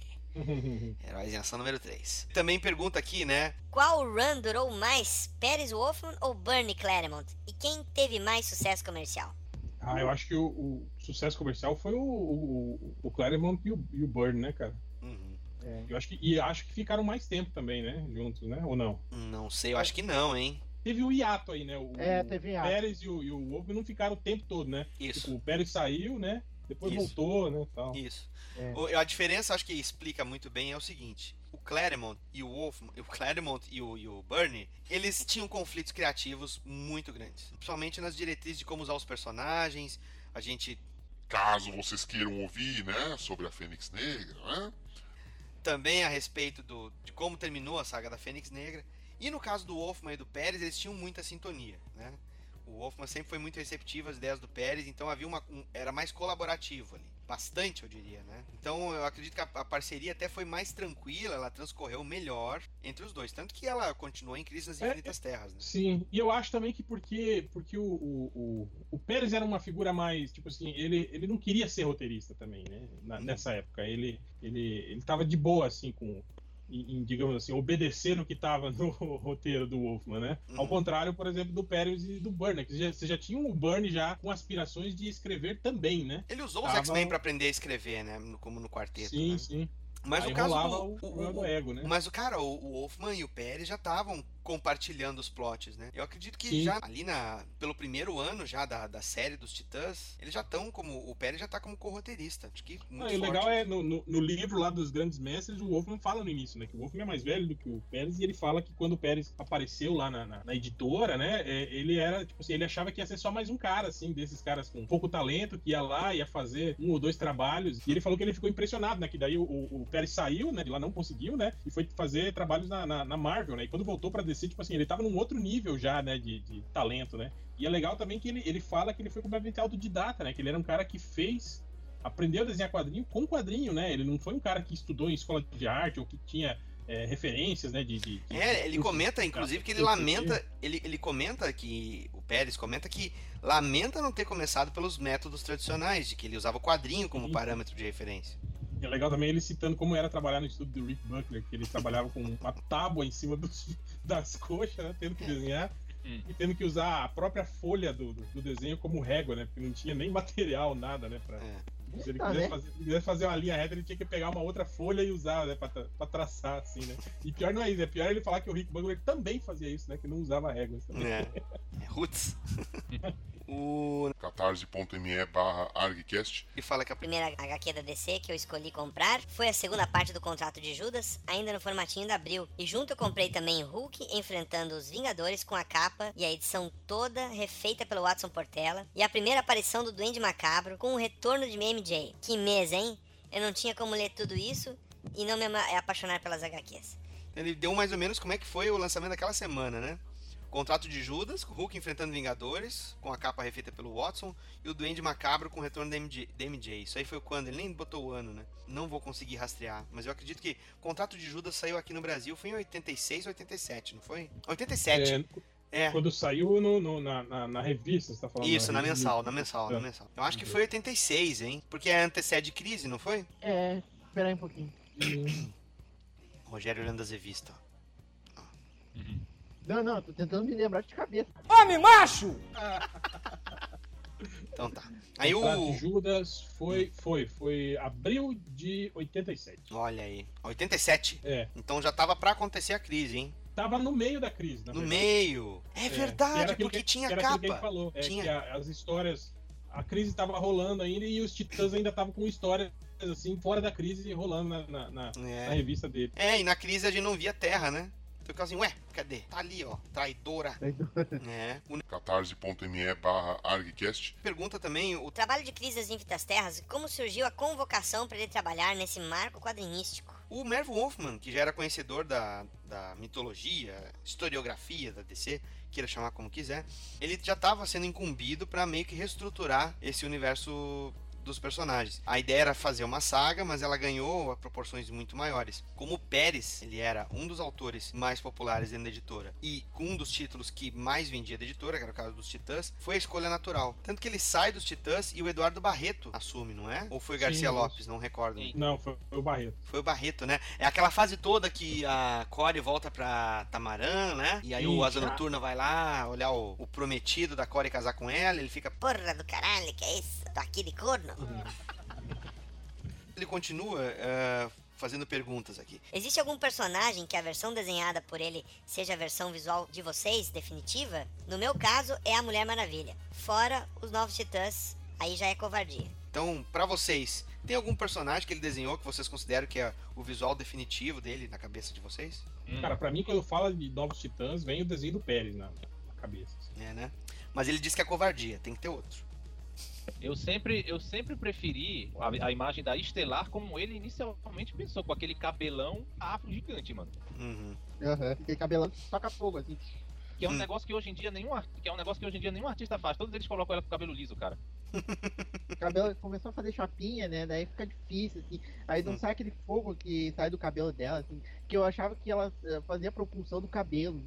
O cabelo dela fazia propulsão. O cabelo crescia e empurrava ela, Rogério, é isso? É. E veio entrar onde, Rogério? Quando ela tem isso? É tipo a teia do Homem-Aranha em escala gigante, assim, é isso? Imagina depois que ela chega e ela quer, ela tem que recolher aquele cabelo todo que levou ela lá. É que o cabelo vira fogo e faz propulsão pra ela voar, assim, né?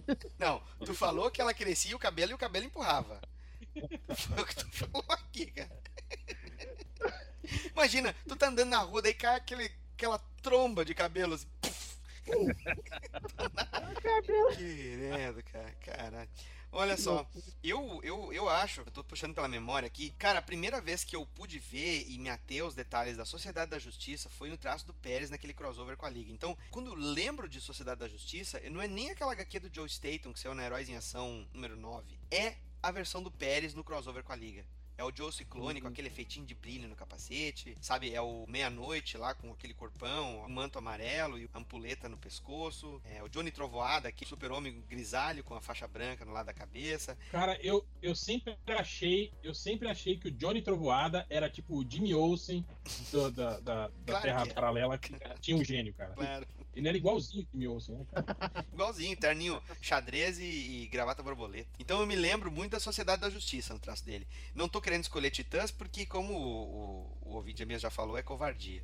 A minha também é essa da Sociedade também. Toda vez que eu penso nessa. Fala, Rogério. Eu penso nos Vingadores, aquela formação do Capitão América, Homem de Ferro, Feiticeiro Escarlate, Visão, o Magnum, Fera... Caralho, agora que tu falou isso, cara, primeira vez que eu vi mesmo o Esquadrão Supremo, não tem outra, cara. Ah, porque o poder supremo do Straczynski com o Gary Frank, foda-se. O Hyperion com a cirola, com o átomo desenhado no peito. Centropeito, né? E, cara... E pior que era escroto, porque eu lembro que a primeira vez que eles apareceram sem ser com o Pérez desenhando, que era do John Buscema. John Buscema, isso. O Hyperion ainda ele não tinha calça, né, cara? Ele ficava com as pernas de fora. As pernas de fora, sunguinha amarela.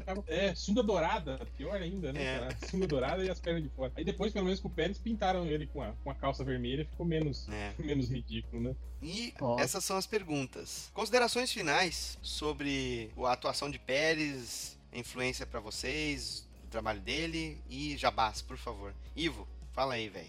Porra, eu acho que talvez eu não tenho nada assim, tipo, assim que me marcou muito, assim, que é a versão definitiva pra ele, porque ele fez tudo muito bem. Tudo que ele fez, assim, foi tudo muito bem, né? E eu acho que tem um pouco disso também, por ele ter feito muitos títulos, né, cara, você acaba não tendo um só, assim, que te marcou. Pô, velho, eu acho que o Pérez foi um cara muito competente nos títulos que ele desenhou desde de antigamente, quando ele tinha aquele traço mais simplório, até depois, né, quando ele foi refinando e detalhando mais o traço dele. As capas que ele fazia eram todas, porra, fenomenais, assim, né, cara? Eu lembro que ele fazia aquelas capas... Eu lembro uma capa dos Novos... Foi na revista dos Novos Titãs, que era o Lanterna Verde caindo, lembra? Lembro. Caindo, porra, é uma capa do caralho, assim, né? Lembro. Então, velho, tipo, é triste até ver um cara desse se despedir dos quadrinhos desse jeito, assim, né? Mas é muito do nosso sentimento nostálgico, assim, principalmente por esses personagens, assim, né? Quando aconteceu aquela retomada da DC, né, cara? Quando eles, tipo, deixaram um pouco aquele quadrinho, aquele estilo Kurt Swan, né?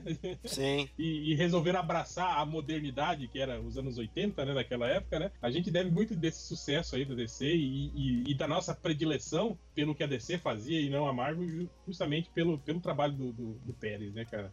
Então é isso, cara. Toda sexta-feira, melhoresdomundo.net, um podcast legalzinho lá pra você. Andy. Eu tenho uma lembrança quando saiu a primeira versão da Abril em 3 partes da Crise, vocês lembram dessa versão? A capa era do Watson Portela? Sim. A capa era. Era? Tem uma delas, pelo menos, é do Portela, eu acho. E assim, como a gente já falou várias vezes, era impossível seguir tudo na época da Abril, quando tudo um pouquinho aqui, um pouquinho ali, e você viu, eu não entendi a cronologia, né? Que tem essa porra dessa corporação infinita no meio dessa história da crise, eu não entendia merda nenhuma. Aí eu lembro que um dia eu comprei aquilo, cara, no final de semana inteiro eu li, tinha coisa que eu não lembrava, né? Ou não tinha perdido, né? Aquele trecho que, do Brainiac com os heróis esquecidos, eu não tinha passado batido aquilo pra mim. E o Wolfman e o Pérez encaixaram tudo aquilo. O Sargento Rock, os Desafiadores do Desconhecido. Você vai aprendendo sobre o universo DC também, né? Um monte de coisa a gente não conhecia. Aquilo marcou minha vida, nunca mais esqueci isso. É isso. Jorge Pérez é foda. Rogério. Esse cara fez muitas coisas, assim. O cara é um tipo Michelangelo moderno, assim, dos quadrinhos. Assim. Um dos Michelangelos dos quadrinhos. Ele não faz uma parte de quadrinhos, ele faz um quadro. Ele faz uma Capela Sistina, assim, numa página, assim, né? E contato com ele, assim, como eu bem falo, muito falo, assim, que eu não lia as histórias dos super-heróis na época, né, nos anos 80, que foram publicadas aqui no Brasil, fui lendo posteriormente, né, mas eu folhava de vez em quando, assim, né, e achava legal o traço e tudo mais, né, só que eu não sabia quem fazia, não me ligava, né, e posteriormente vi os Novos Titãs, que foi uma das primeiras revistas que eu comecei a comprar na década de 90, o trabalho dele, e vi regressamente, né, todos nós aqui lamentamos que ele tenha saído, mas ele saiu pra descansar, né, pra tratar a saúde, pra se aposentar, não aguentava mais o ritmo, né, e também, assim, né, eu... Às vezes tem um pesadelo, assim, eu não gostaria de ser o arte finalista dele se ele tivesse com casa atrasasse o desenho, né? Né? Imagina colorista, o trabalho do colorista, Rogério. As páginas chegam em cima do laço, colore esses personagens tudo aqui. Colore tudo de azul aí, deu.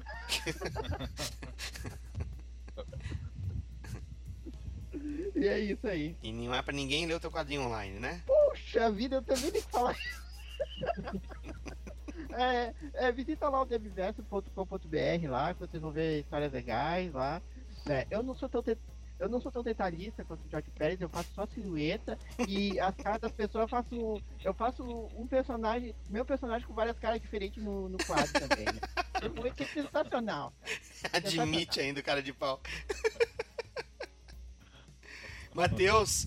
Eu acredito que as pessoas não devem se lamentar porque ele não vai mais trabalhar, porque afinal de contas, a contribuição que ele deu para a indústria é inegável. Com um pouquinho de trabalho, um pouquinho de dinheiro, tudo que ele fez tá disponível, é só ir atrás para ler, tem relanceamento das coisas que ele faz toda hora, os clássicos nunca saem de catálogo, né? Uhum. E eu acho que ele tem o direito dele, né, de querer parar, de querer botar as camisas havaianas dele e tomar daiquiri na praia, né? Já tá pronto pra férias, pra aposentadoria, né? Os caras já tá pronto pra tirar férias, mano, né? E se ele tem lá o dele sobrando, cara, como ele diz que tem, então, pô, tá super tranquilo pro cara, mano. Nunca vamos deixar de celebrar a arte dele, porque ele se aposentou. Nunca. Aqui eu tô olhando 2 GB dele aqui, putz, querido. Então, minhas considerações finais, se você gosta do trabalho do Pérez e ainda não conhece trabalhos novos dele, ou pelo menos mais recentes, você ainda tá com aquela imagem do Pérez do passado, vai atrás. Se algumas dessas coisas estão sendo reeditadas, com erros de português ou não, tente pelo menos conferir, ok? E se você é aqueles caras que pensam assim, pois é, ele tava parado no tempo, tá na hora mesmo, tem que se aposentar.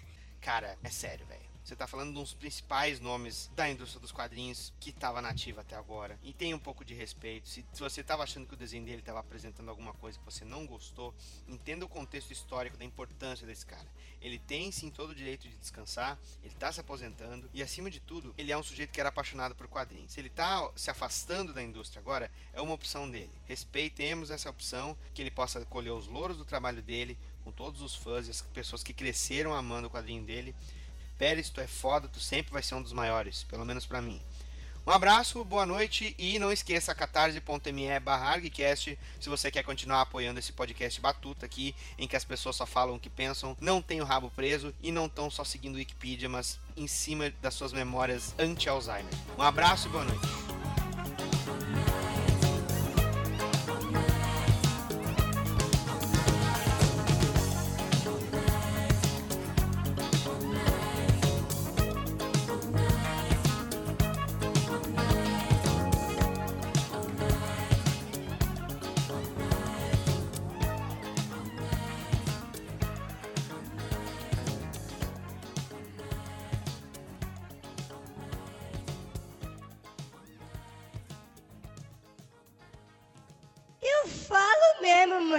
Porque eu sou assim, né? Transparente.